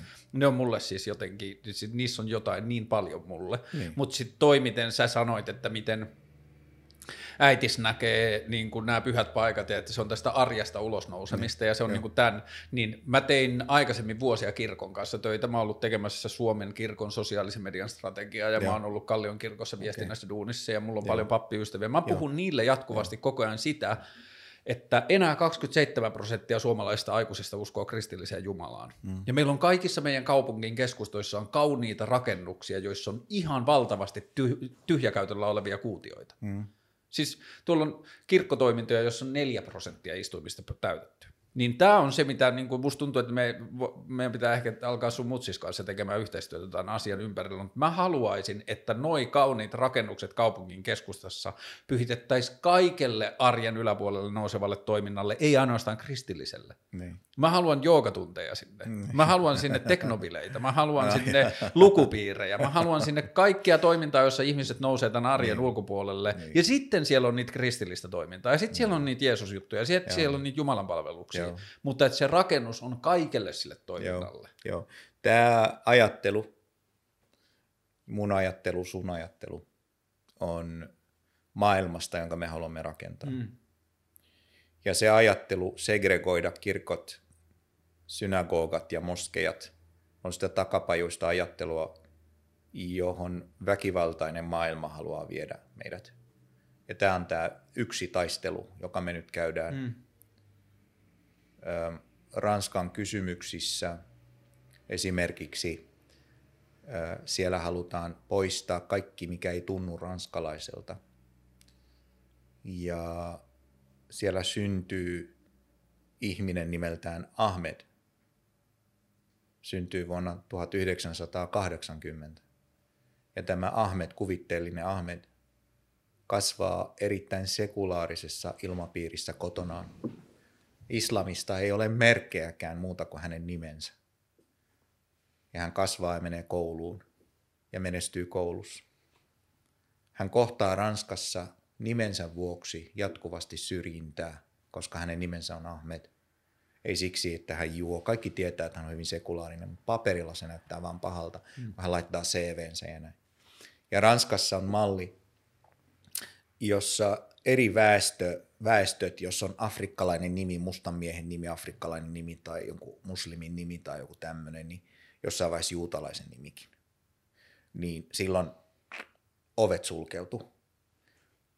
Samalla kun Ranskassa vaaditaan sekularismia ja ranskalaisuutta, ranskalaisuuden täytyy vaatia itseltään kaikkien siihen sitoutuvien nimestä riippumatta – pääsyä johtopaikoille ja pääsyä yliopistoihin ja pääsyä hyviin ammatteihin ilman rasismia ja segregaatiota. Hmm. Ranskassa on valtavasti ongelmia, jotka johtuvat kolonialismista. Lähes miljoona algerialaista on ammuttu, tapettu Ranskan sodissa. Ja, ja, ja 9 prosenttia ranskalaisista ovat muslimeita, noin, noin kuutisen miljoonaa ihmistä – jotka ovat niiden lapsia, jotka tuotiin sinne pelloille ja muihin teollisuuteen töihin näistä, kolon, näistä kolonnoista, missä ranskalaiset johtivat ja tappoivat mm. ja raiskasivat ja leikkasivat päitä ja rakentivat taloja ää, ää, niiden pääkallojen päälle, jotka he mestasivat. Mm. Nämä on niiden lapsia, jotka siellä tänä päivänä pääasiallisesti on, ja siellä on valtavasti historiallisia ongelmia. Ja suuri keskustelu siitä, että millainen monoliittisekularismi on, tai onko semmoista sekularismia, joka voi olla monipuolinen, ja monet filosofit Ranskassa puhuvat myös sen puolista. Ja samanaikaisesti Macron käy poliittista taistelua ja ajattelee tulevaa valintaa ja tätä niin kuin koronaan liittyvää kaikkea angstia, jo, jolla niin kuin tehdään politiikkaa. Presidentti Erdogan Turkissa tekee sisäpolitiikkaa puolustaen ottomaanivaltaa ja mm. islamia ja näin, ja käyttää Macronista niin kuin näitä erilaisia juttuja Ranskasta ja tämmöistä sisäpolitiikkaa, missä käytetään näitä ihmisiä hyväksi. Se maailma voi heijastua meihin siihen, että me segregoidaan täällä myös Suomessa. Kattokaa nyt, että, että mitä tapahtuu Ranskassa aivan hirveetä, että näitä muslimeita ei nyt saa päästää tänne eikä mitään muitakaan uskontokuntia ja näin voidaan niin puhua. Ja kielletään huivit metroissa ja kielletään huivit tuolla niin kuin virastoissa ja näin. Voidaan puhua, me voidaan käydä tämmöinen mm. keskustelu. Tai sitten me voidaan käydä tämmöinen keskustelu. Ranskan ongelmat johtuvat pääasiallisesti satojen vuosien tietystä skismasta, joka liittyy Ranskaan ja muuhun maailmaan. Mm. Ja siellä on jatkuvasti taisteltu tavalla tai toisella. Suomi ei ole osallistunut, eikä ole osallinen näihin taisteluihin eikä tähän historiaan. Suomi ei ole myöskään Ruotsi. Volyymit, kuinka paljon meillä on muslimeita tai maahanmuuttajia ylipäänsä on paljon pienemmät.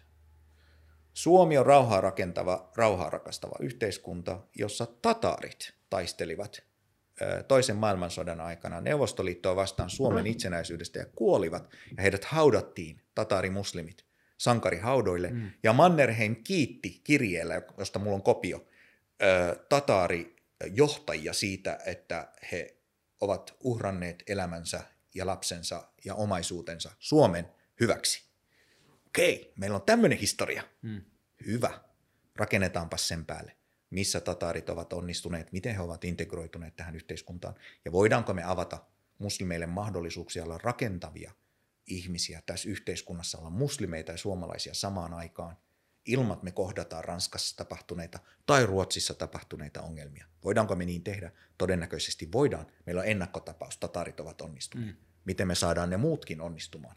Missä on se stabiili, hyvä islam, joka etsii jatkuvasti yhtäläisyyksiä, ei virheitä eikä ongelmia, vaan yhtäläisyyksiä. Okei, no miten me se integroidaan? Onko se koulussa, onko se empatia kasvatusta, onko se elämänkatsomustietoa, onko se maailman uskojenteen lukemista, onko se nuorisotyötä, onko se etsivää työtä, onko se yhteisöllistä työtä. Tehdään Suomesta sellainen paikka, esimerkki, jossa ranskalaiset katsovat kateellisina meitä, että miten me ollaan mm. onnistuttu. Eikä niin, että, että me tehdään tästä paikassa, pelätään erilaisia ihmisiä. Meillä on ennakkotapauksia, missä me onnistutaan. Mm. Ja, tässä kohtaa, ja tässä kohtaa minä lähden etsimään raamatusta ja, ja Koranista niitä yhtäläisyyksiä ja tuon nämä väestöt yhteen. Käydään se keskustelu ja, ja rakastetaan toisiamme ja mennään ristiin rastiin naimisiin ja tehdään yhteistyötä. Mm. Mä luen sulle sen kohdan. Tämä on, tämä on, tämä on tota, Koranista kohta, muistaakseni osa 49, mä voin, tai 13, 13, 49. Tota, ihmiset, me olemme totisesti luonut teidät miehestä ja naisesta ja jakanut teidät heimoihin ja sukuihin, jotta tuntisitte toinen toisenne. Arvokkain teistä Jumalan tykönä on hän, joka parhaiten pitää huolen velvollisuudestaan, eli tästä yhteis- yhteistyöstä mm. muiden kanssa, mm. tästä velvollisuudesta. Jumala on totisesti tietävä tajuava on tämä jae. Tässä näin. Mä löysin raamatusta vähän samanlaisen. Vähän samanlaisen, ihan täysin samanlaisen. Pieni hetki.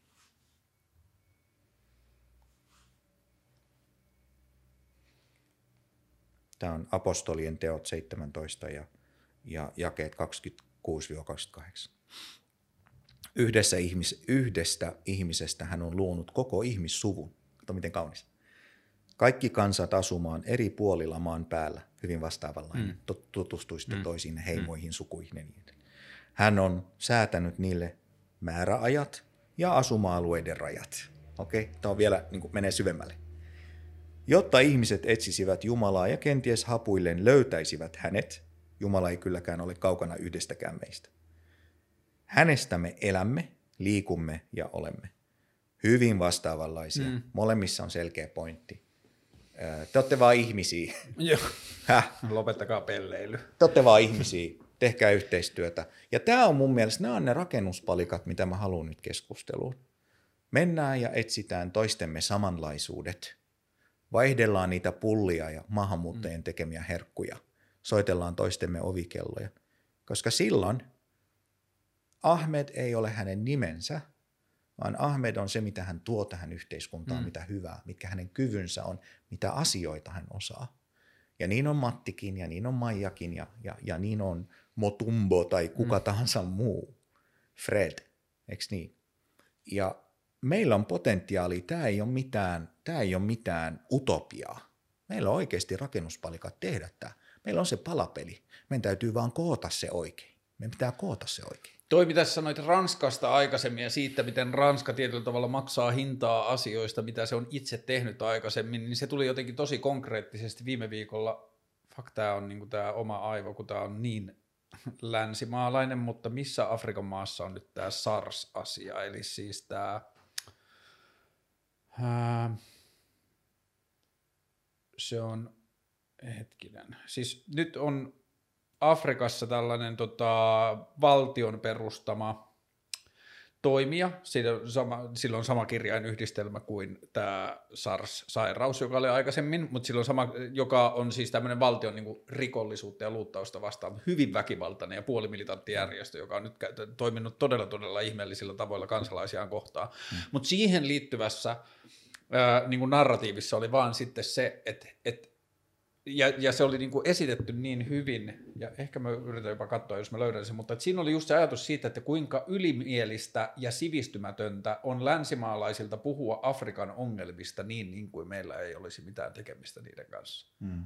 Niin kuin se, että miten, millä tavalla ja miten väkivaltaisesti niin kuin pohjoiset länsimaat on suhtautunut Afrikan maihin viimeisen 200 vuoden aikana, ja sitten mitä Suomessakin on vuosien varrella niin kuin suomalaisessa rasismissa ja semmoisessa niin kuin suomalaisessa niin kuin länsimaisessa ylimmäisyyden tunteessa, kuinka paljon siinä sivutetaan sitä, että me mentiin ja varastettiin raaka-aineet me mentiin ja nimettiin hallitukset meidän, niin kuin, meidän tahdon mukaiseksi. Joo. Ja kuinka paljon me ollaan niin kuin, jätetty jälkeämme noihin maihin, ja sitten me niin kuin, suhtaudutaan vaan sille jotenkin pilkallisen kriittisesti, niin kuin meillä ei olisi mitään ongelmia, tai niin kuin, vastuuta tai velvollisuutta auttaa niissä tilanteissa. Joo. Pitää tässä kohtaa mainita kaksi asiaa. Ensinnäkin Macron puheissaan on puhunut siitä, että islamilaiset tietäjät, kuten Avicenna, joka keksi tämän karanteenin, tai Ibn Khaldun, joka on kemisti, hmm.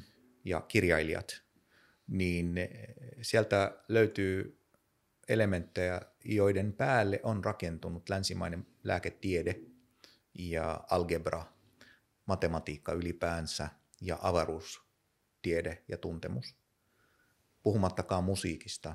Yleensäkin AL-alkuiset sanat ovat arabiaa, alkoholi hmm. valitettavasti, algebra. Alkemisti. Hän tulee sieltä. Mm. Ja, ja Ranska puhuu, ranskalainen johtaja Macron puhuu siitä, että pitää oppia, että ottaa tämä osa islamista niin elvyttää ja niin edelleen. Mutta heillä on niin paljon ongelmia, että se on hirveän vaikea nyt näistä asioista niin kuin näin puhuu. Se kuulostaa vaan hyvältä. Öö, muistaakseni John Balfour, joka oli brittien, brittien pääministeri, puhui Britanniassa parlamentissa siitä, miten arabi nainen Egyptissä nimeltä Tutank äh, Hanem, niin on ihanan lempeä ja rakasteleva, hei brittisotilas, liity armeijaamme, mene Egyptiin, saat raiskata ja ottaa omaisuudeksi näitä naisia niin paljon kuin haluat – ja äh, kenenkään ei tarvitse Briteissä tietää, ei vaimosi eikä perheesi, mitä sä oot siellä tehnyt. Ne on sun omaisuutta.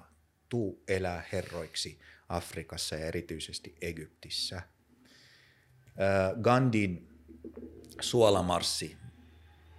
Äh, Gandhi teki sen rauhanomaisesti, mutta monessa maassa haluttiin sotia tätä ajattelua vastaan. Äh, joo, riisto on ollut paljon – ja se on ollut vaarallista, mutta mä vaan sanon tämän, että me suomalaiset emme ole riistäneet samalla tavalla ainakaan. Ei niin suorasti. Ei. Mutta välillisesti me ollaan hyödytty ja hyödytty, me ollaan oltu hyödytty, osa sitä kulttuuria. Mutta meidän ei tarvitse siitä kantaa se vastuu siitä näkökulmasta, että me haluaisimme nyt auttaa Afrikkaa, koska meillä on mielipahaa siitä, mm, mitä mm NS-valkoinen on siellä tehnyt. Ei, se ei ole oikein. Ö, autamme ja tuemme afrikkalaisia heidän itsensä vuoksi, koska se on vain järkevää. Ja jos me haluamme suomalaisina tehdä hyvää, niin mahdollistetaan se yhteiskunta, joka me olemme itsellemme ja muille luvanneet niin. täällä. Ja katsotaan ihminen ihmisenä ja ihmisarvoisena, ja että ihmisarvo on jakamaton.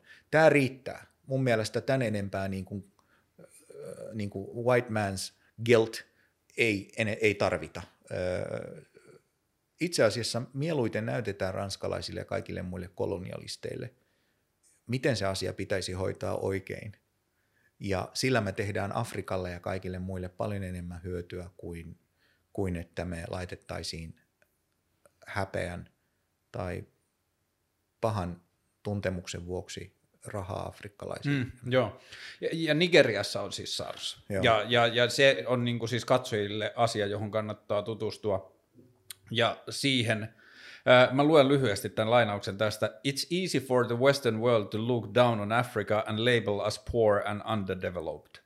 But as with all things white people have presided over for all of history, they conveniently leave out why and how.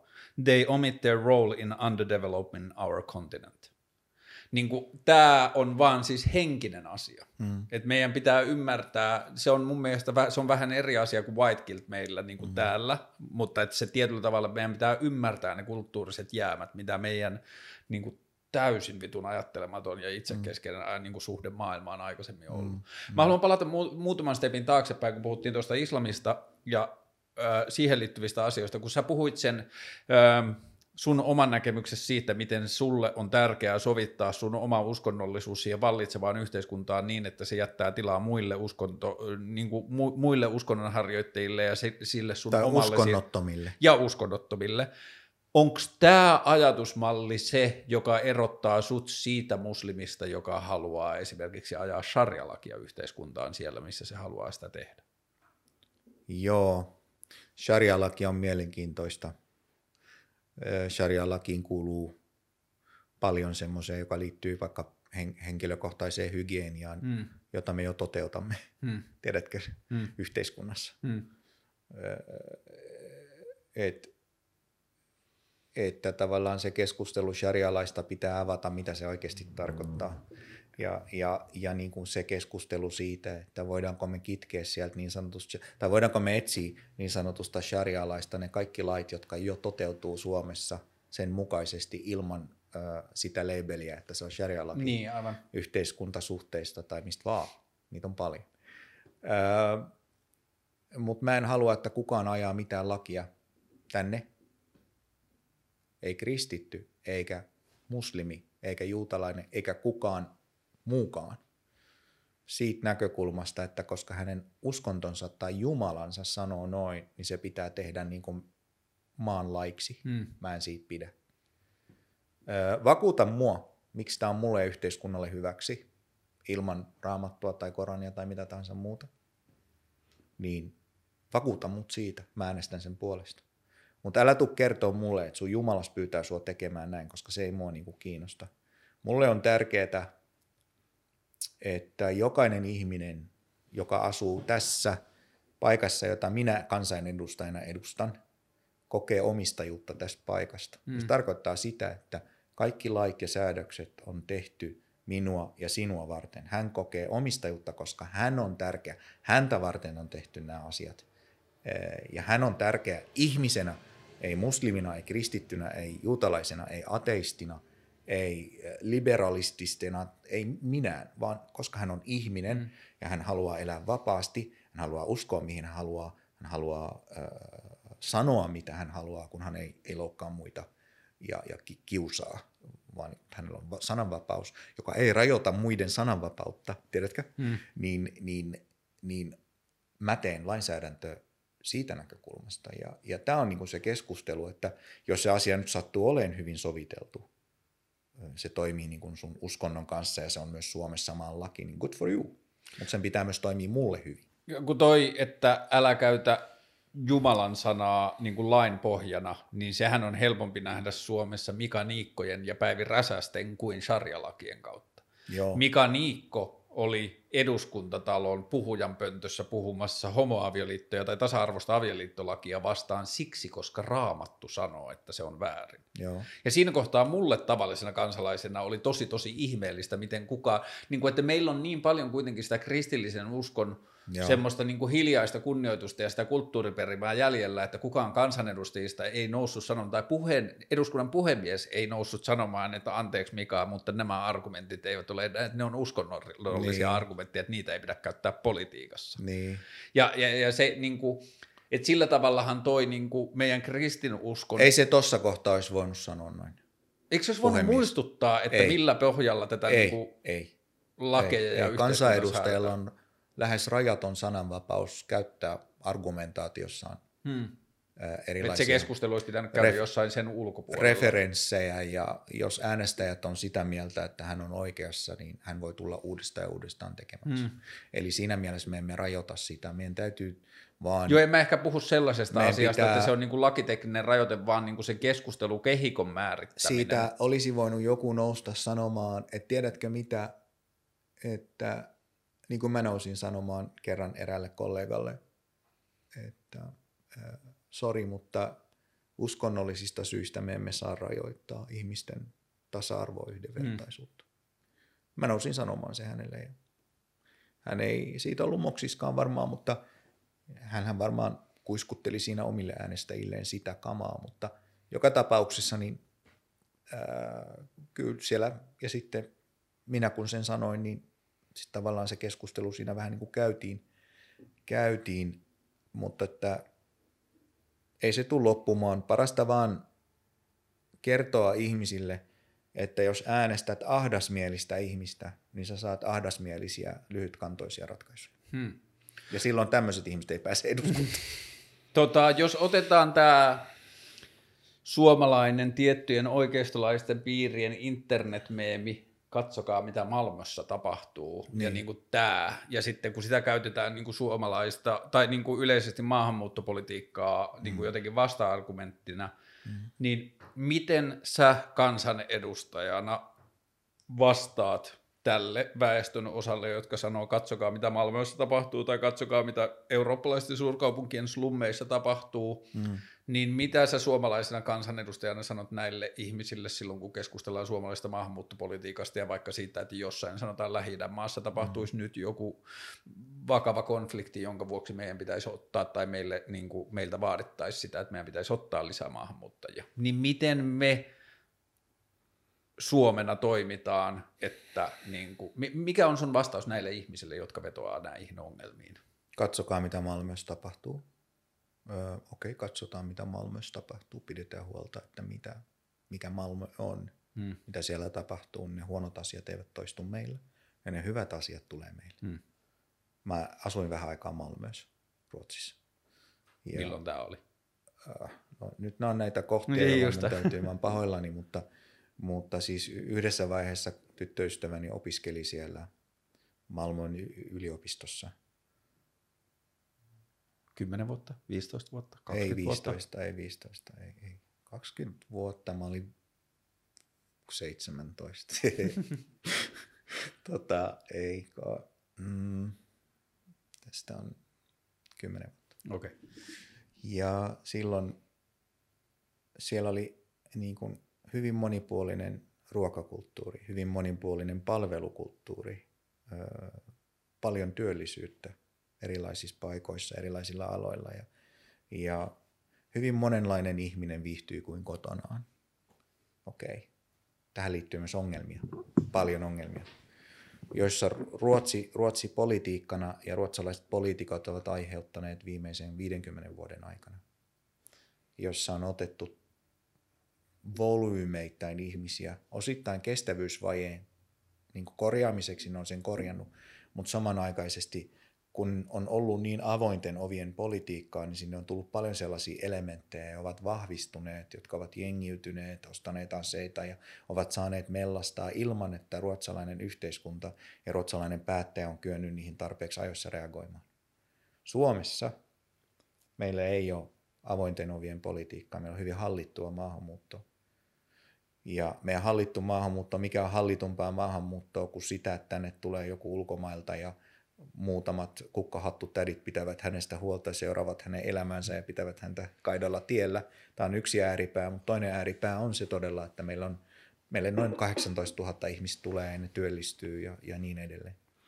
Ja yrittämisprosentti maahanmuuttajissa, yrittämisrohkeusprosentti maahanmuuttajissa on, on täysin identtinen Etlan tietojen mukaan kuin kantasuomalaisten yrittäjyysrohkeusprosentti, kuinka paljon yrityksiä perustetaan niin suhteet. Hmm. Ruotsissa on politiikka, jossa perhe saa valita koulun, ei osoitteen perusteella lähikoulun, vaan he voivat muuttaa toisen kouluun. Meillä ei Suomessa tämmöistä ongelmaa. Ruotsissa on erilainen asuntopolitiikka. Meillä, kun rakennetaan asuinalueissa suunnitellaan, niin se suunnitellaan niin, että sinne tulee vähän vuokra-asumista ja sinne tulee hitastaloja ja sinne tulee omistusasuntoja ja sinne tulee yksityisiä vuokra ja sitten julkisvuokra ja, ja sitten siellä on kerrostaloja ja hyvin lähellä on pienempiä taloja, näin. Ja yksi koulu tai kaksi koulua keskellä. Ja nämä vuokra-asuntojen lapset tulevat sinne kouluun ja omistusasuntojen lapset tulevat sinne kouluun. Ja niissä koulussa he tutustuvat, he saavat samannäköistä opetusta mm. ja, se, ja, ja ystävystyvät mahdollisuuksien mukaan. Eli meille samanlaista segregoitumista ei tapahdu, mitä Ruotsissa tapahtuu. Tällä hetkellä on huomattu ja opittu Ruotsin virheistä meidän asuntopolitiikassa ja koulutuspolitiikassa. Meille syntyy tietyille alueille nyt tänä päivänä tietynlaisten ihmisryhmien – ja väestöryhmien niin kuin, niin kuin, niin kuin tiivistä asumista näin, palveluiden, he saa palveluita siellä. Ja nyt esimerkiksi Helsinki suunnittelee niitä alueita, kaavoittaa aivan uusiksi, rikkoo joitain tiettyjä vanhoja rakennuksia ja rakentaa uusia tilalle. Ja tällä tavalla me saadaan viidessä kymmenessä vuodessa hyvin erilaista dynamiikkaa näille alueille. Viidessä viiva kymmenessä vuodessa. Vi, joo, joo, erilaista dynamiikkaa näille, näille, näille, näille alueille. Niin huomaat, että me emme ole Ruotsin tiellä. Hmm. Me, ole, me emme ole Malmöön tiellä. Ja me katsomme Malmössä tapahtuneita virheitä ja Ruotsin politiikassa tapahtuneita virheitä, ja me emme toista niitä. Me pyrimme parhaamme mukaan estämään niitä tulemasta. Eli joo, mä katson Malmöön, mutta mä haluan oppia sieltä sen, että miten suomalaista kestävyysvajetta voidaan kuro, kuro umpeen, samanaikaisesti, kun ei väkivaltaa sitten tapahtuiskaan niin paljon. Ja, ja tämä, on rakentavaa poliittista tekemistä, ei hajottavaa, ei lisää vihaa, vaan lisää yhteistyötä ihmisten välillä. Jos otetaan askel taaksepäin ja katsotaan taas isompia kuvia, miten sä ottaisit Malmöötä siinä tilanteessa, missä se on nyt? Mitä sun mielestä, sun, niin kuin sun aikaisempi työ on ollut rauhanneuvottelijana, yrittää ratkoa isoja konflikteja, isoja mm. yhteiskunnallisia ongelmia. Mitä me tehtäisiin sen Malmöön kanssa tai sellaisen paikan kanssa, jossa nämä ongelmat on käynyt jo pahaksi? Joo, mä äh, laittaisin kymmenkertaiset resurssit ennaltaestävään ja etsivään poliisi- ja nuorisotyöhön. Mm. Ja samanaikaisesti käyttäisin erittäin voimakasta vaikutuspolitiikkaa aseisiin, jengeihin ja jengiytymiseen. Ja lainsäädännöllisesti pakottaisin lähikoulu lainsäädännön takaisin sinne. Ja neljänneksi niin kutsuisin näiden väestön edustajien, erilaisten edustajien, johtohahmojen, näkyvien hahmojen tuloa ja osallistaisin heidät poliittisiin keskusteluihin ja paneeleihin ja seminaareihin. Että tässä on niin kuin viisi kohtaa, joita pitää toteuttaa kaikki samaan aikaan. Ja mä laittasin enemmän rahaa kuin nyt niihin kouluihin, missä on selkeitä oppimis- ja syrjäytymisvaikeuksia. Ja mä korjaisin Malmöön ongelmat kymmenessä vuodessa. Mä antaisin sen armon itselleni ja kertoisin sen avoimesti kaikille malmöölaisille ja ruotsalaisille, että kymmenessä vuodesta saadaan tällä politiikalla korjattua – ja mä sitouttaisin kaikki poliittiset puolueet pyöreän pöydän keskustelussa tähän kymmenen vuoden strategiaan. Hmm.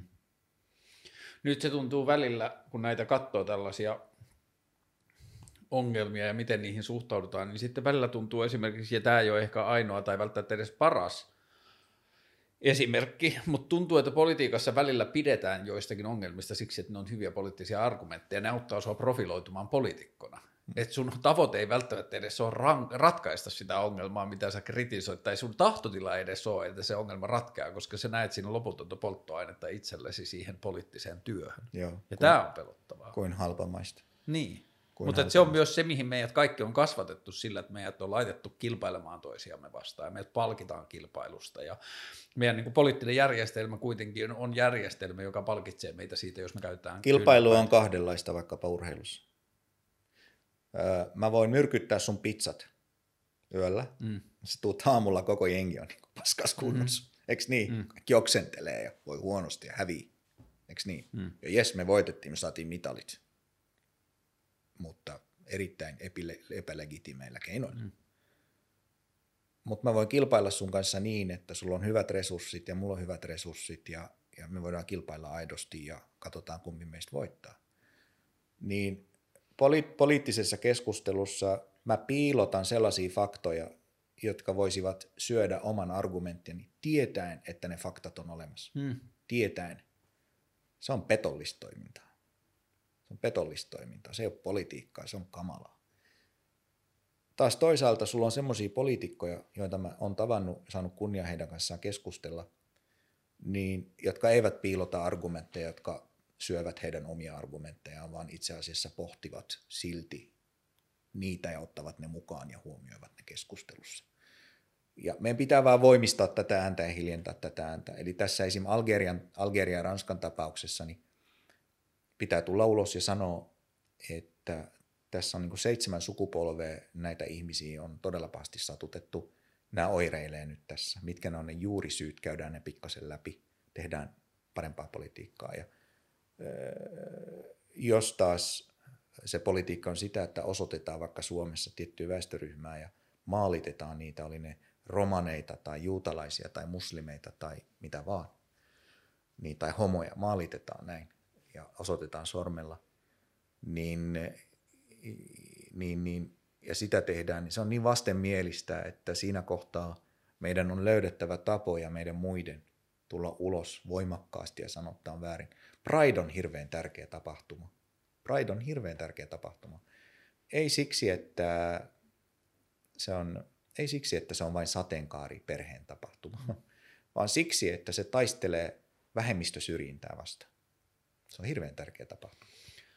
Mutta se, mikä mua välillä pelottaa politiikassa, on tämä, että business as usual politiikassa, tai business as usual politiikka Suomessakin, niin se sisältää tai hyväksyy myös tosi paljon niitä ääneen sanomattuja faktoja. Esimerkki, että vaikka No silloin, kun oikeistopuolueet oli hallituksessa, niin esimerkiksi vasemmistopuolueet käytti oppositiopolitiikassaan paljon sellaisia lauserakenteita, että kun puhuttiin esimerkiksi koulutusleikkauksista, niin käytettiin, aloitettiin lauseita sanomalla, nyt kun hallitus on päättänyt tyhmentää kansaa.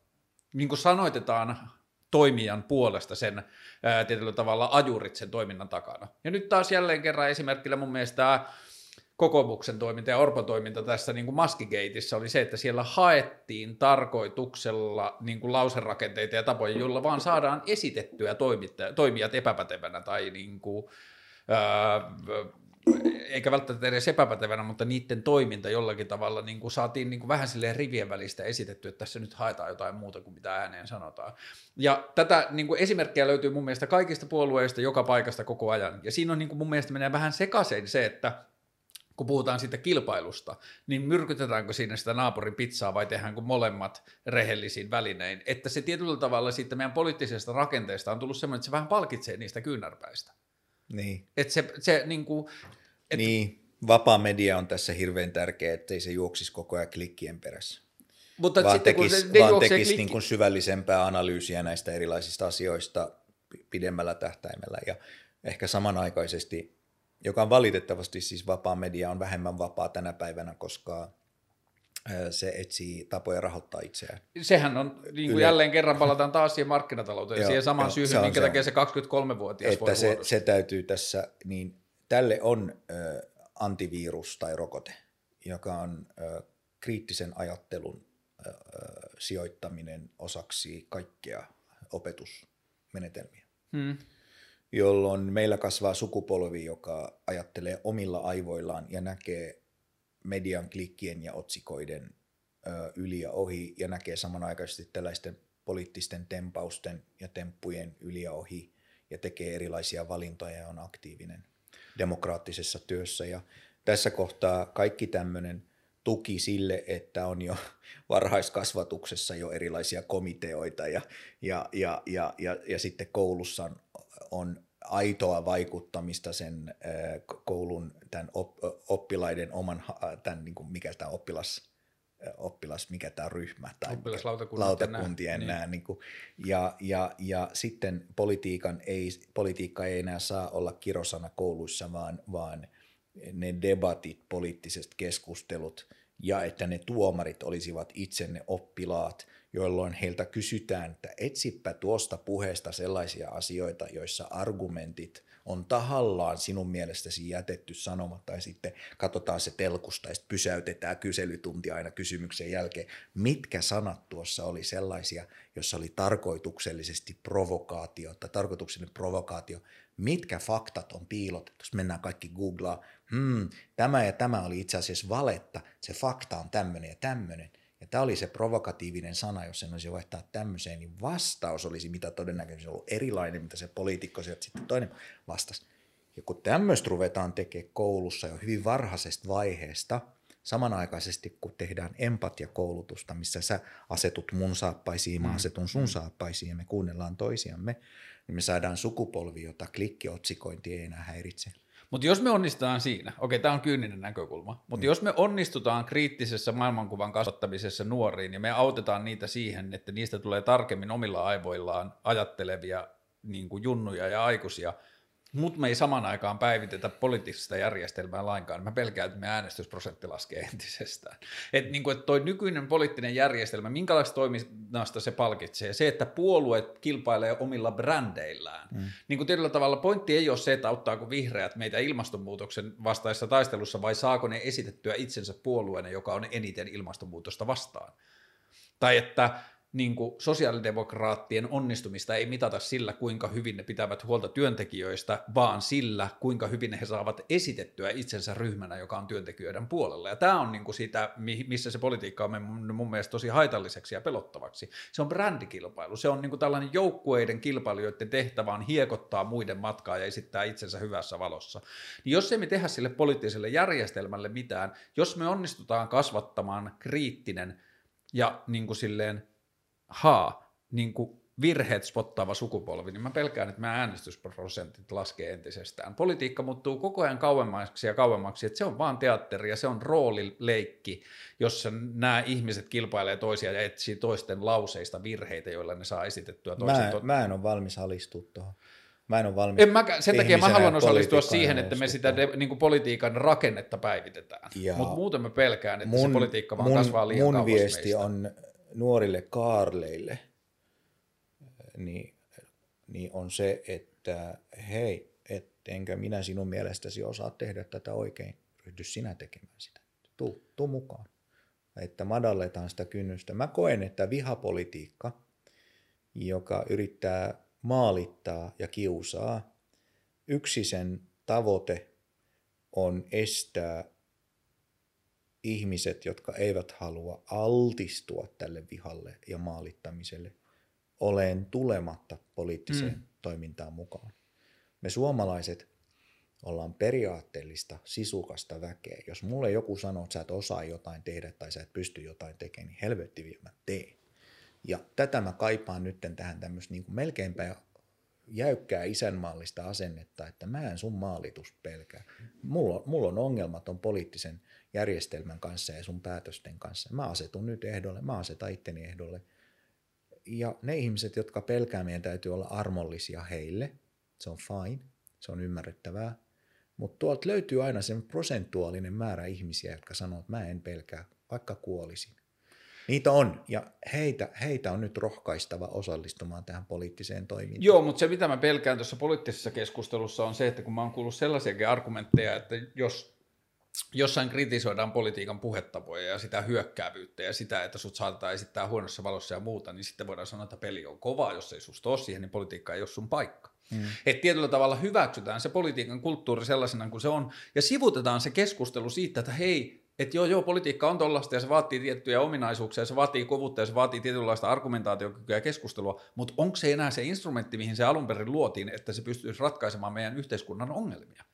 Koska se mua pelottaa eniten. Et poli, niin kuin, että politiikka otetaan sellaisena kuin se on, ja ihmiset sanoo, että no, kuten Churchill sanoi jo 60-luvulla, että tämä ei ole hirveän hyvä systeemi, mutta tämä on paras, mitä me ollaan keksitty. Miksi me ei jumalauta mietitä vaihtoehtoja?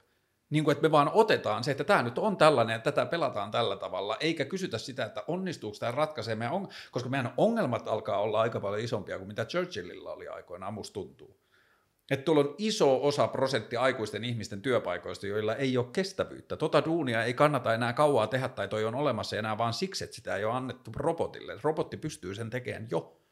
Ja se, että miten, kuinka paljon meidän bruttokansantuote ja meidän taloudellinen toimeentulo perustuu siihen kulutuskulttuuriin, joka ei vaan ole kestävää. Se perustuu siihen glittertoppiin ja siihen, että meillä on ne ostoskeskus ja meillä on se tripla ja meillä on se kaikki se, niin me, me joudutaan tekemään niin isoja muutoksia, että mä pelkään, että toi meidän nykyinen järjestelmä ei pysty niitä tekemään. Ja se on se, miksi, niin kuin, mitä mä odotan sun kaltaisilta ja kaikilta muilta politiikoilta, on se, että politiikan sisällä alkaa pesityä se keskustelu, joku kysyy, että onko tämä meidän systeemi toimiva. Voisiko tällä olla vaihtoehtoja? Voisiko tämä itse systeemi, jossa politiikkaa Systeemit, tehdään? Systeem, systemaattinen muutos tapahtuu useimmiten vallankumouksen ja kriisin kautta – korona tulee olemaan systeeminen muutos. Monissa kohtaa varmasti joo. Joo. Öö, sota yleensä aiheuttaa systeemisiä muutoksia. Toi on ollut mulle yksi argumentti, jota mulle on sanottu, että systeemistä Mut, muutosta mutta, ei pitäisi ajaa, koska se yleensä tapahtuu vain isojen konfliktien mutta kautta. en mä sitä sano, en mä sitä sano. Mä sanoin vaan, että suurimmaksi osaksi se tapahtuu näin.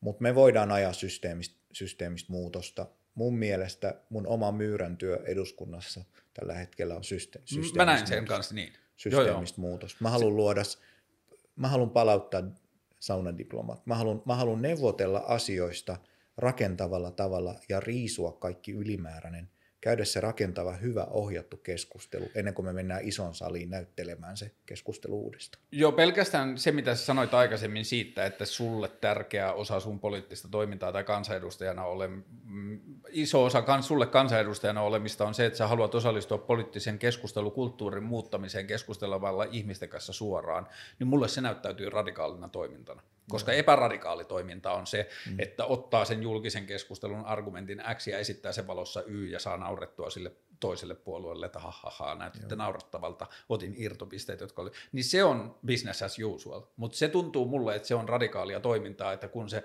lainausmerkeissä tai pienellä kirjoitettu Ano Turtiainen sanoo jotakin tyhmää, niin ei hyökkääkään sitä kohtaa, vaan menee kahvilassa juttelemaan sen kanssa, mikä meininki. Joo. Niin se näyttäytyy mulle radikaalina ja se on mulle systeemistä muuta. Joo, kyllä mä sanon, kyllä mä sanon kuppilassa ja muuallakin ihan suoraan, että nyt meni, meni yli. Mm.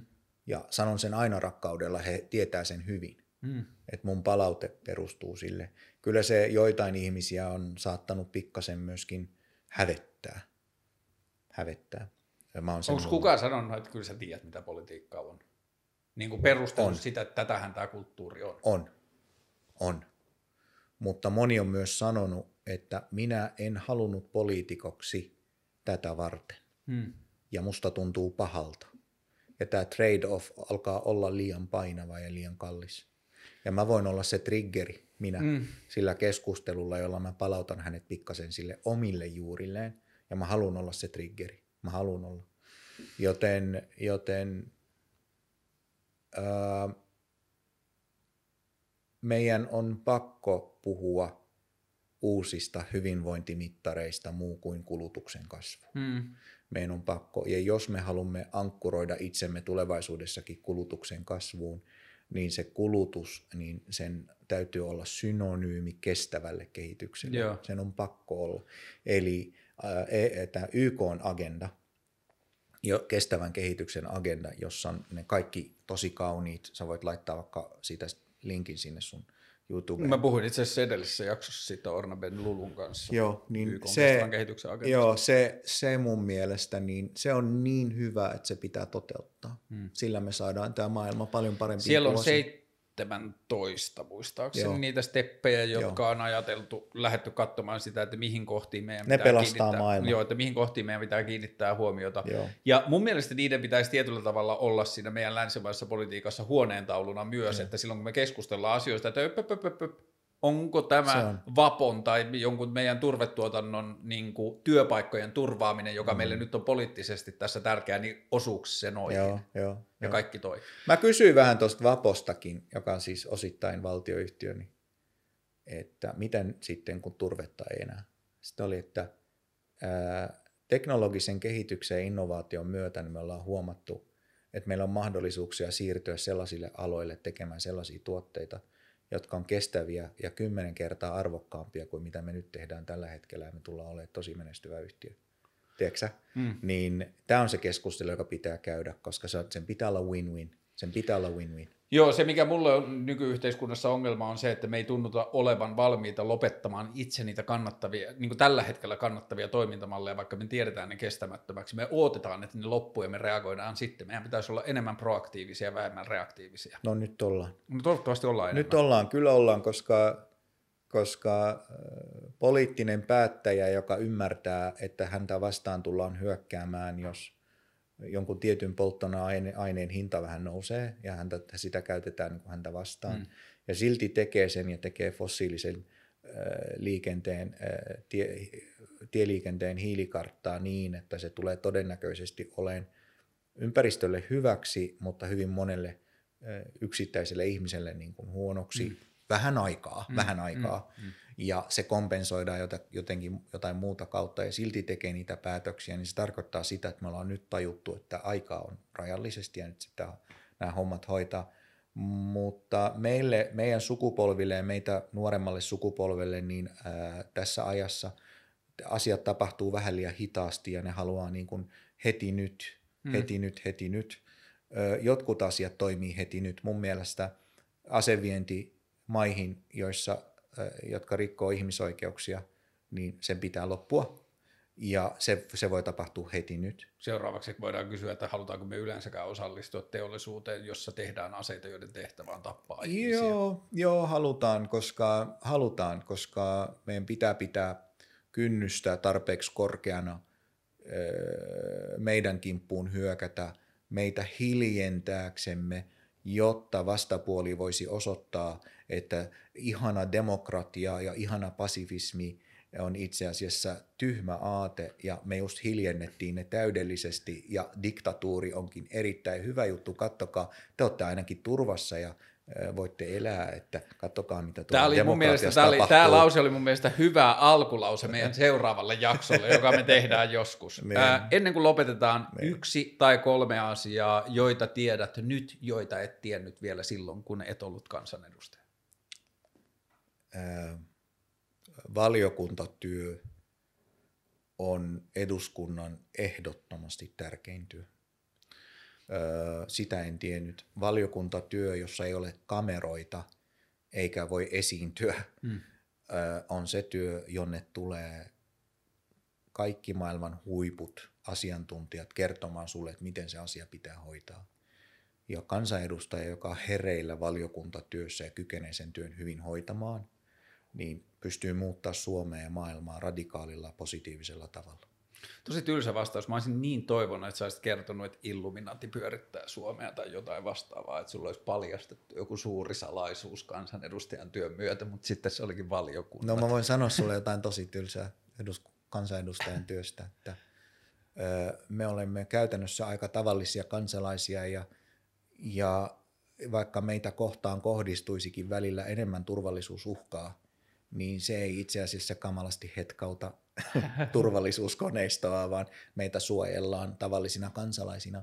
Ja poliisilla ja muilla, ja muilla viranomaisilla ei ole sellaista listaa, mitä mä ehkä nuorena toivoin olevan, jossa on niin hyvikset mainittu, ettei kamalasti saisi ylinopeussakkoja.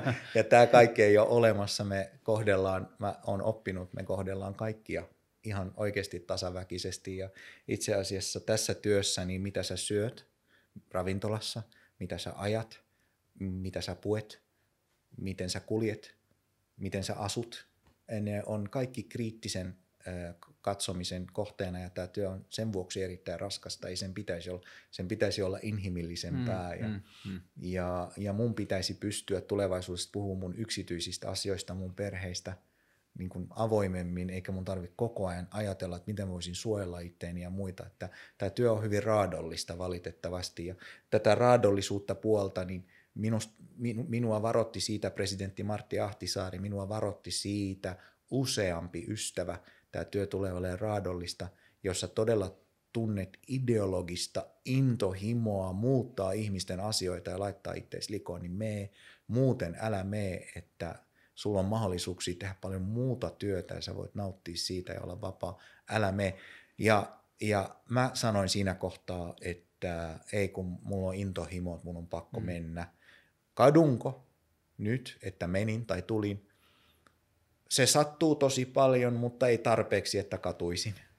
Mutta että jos sun tavoite tai tahtotila on se, että kansanedustajan työ olisi inhimillisempää, niin mä uskon, että siihen yksi parhaista työkaluista on toimia inhimillisesti siinä työssä ja rikkoa niitä rajoja silloinkin, kun pelottaa. Ja musta tuntuu, että sä teet sitä. Ja tuhannet kiitokset. Ja kiitos. kaikkea hyvää ja kiitos, kun tulit. Kiitos, kiitos kutsusta.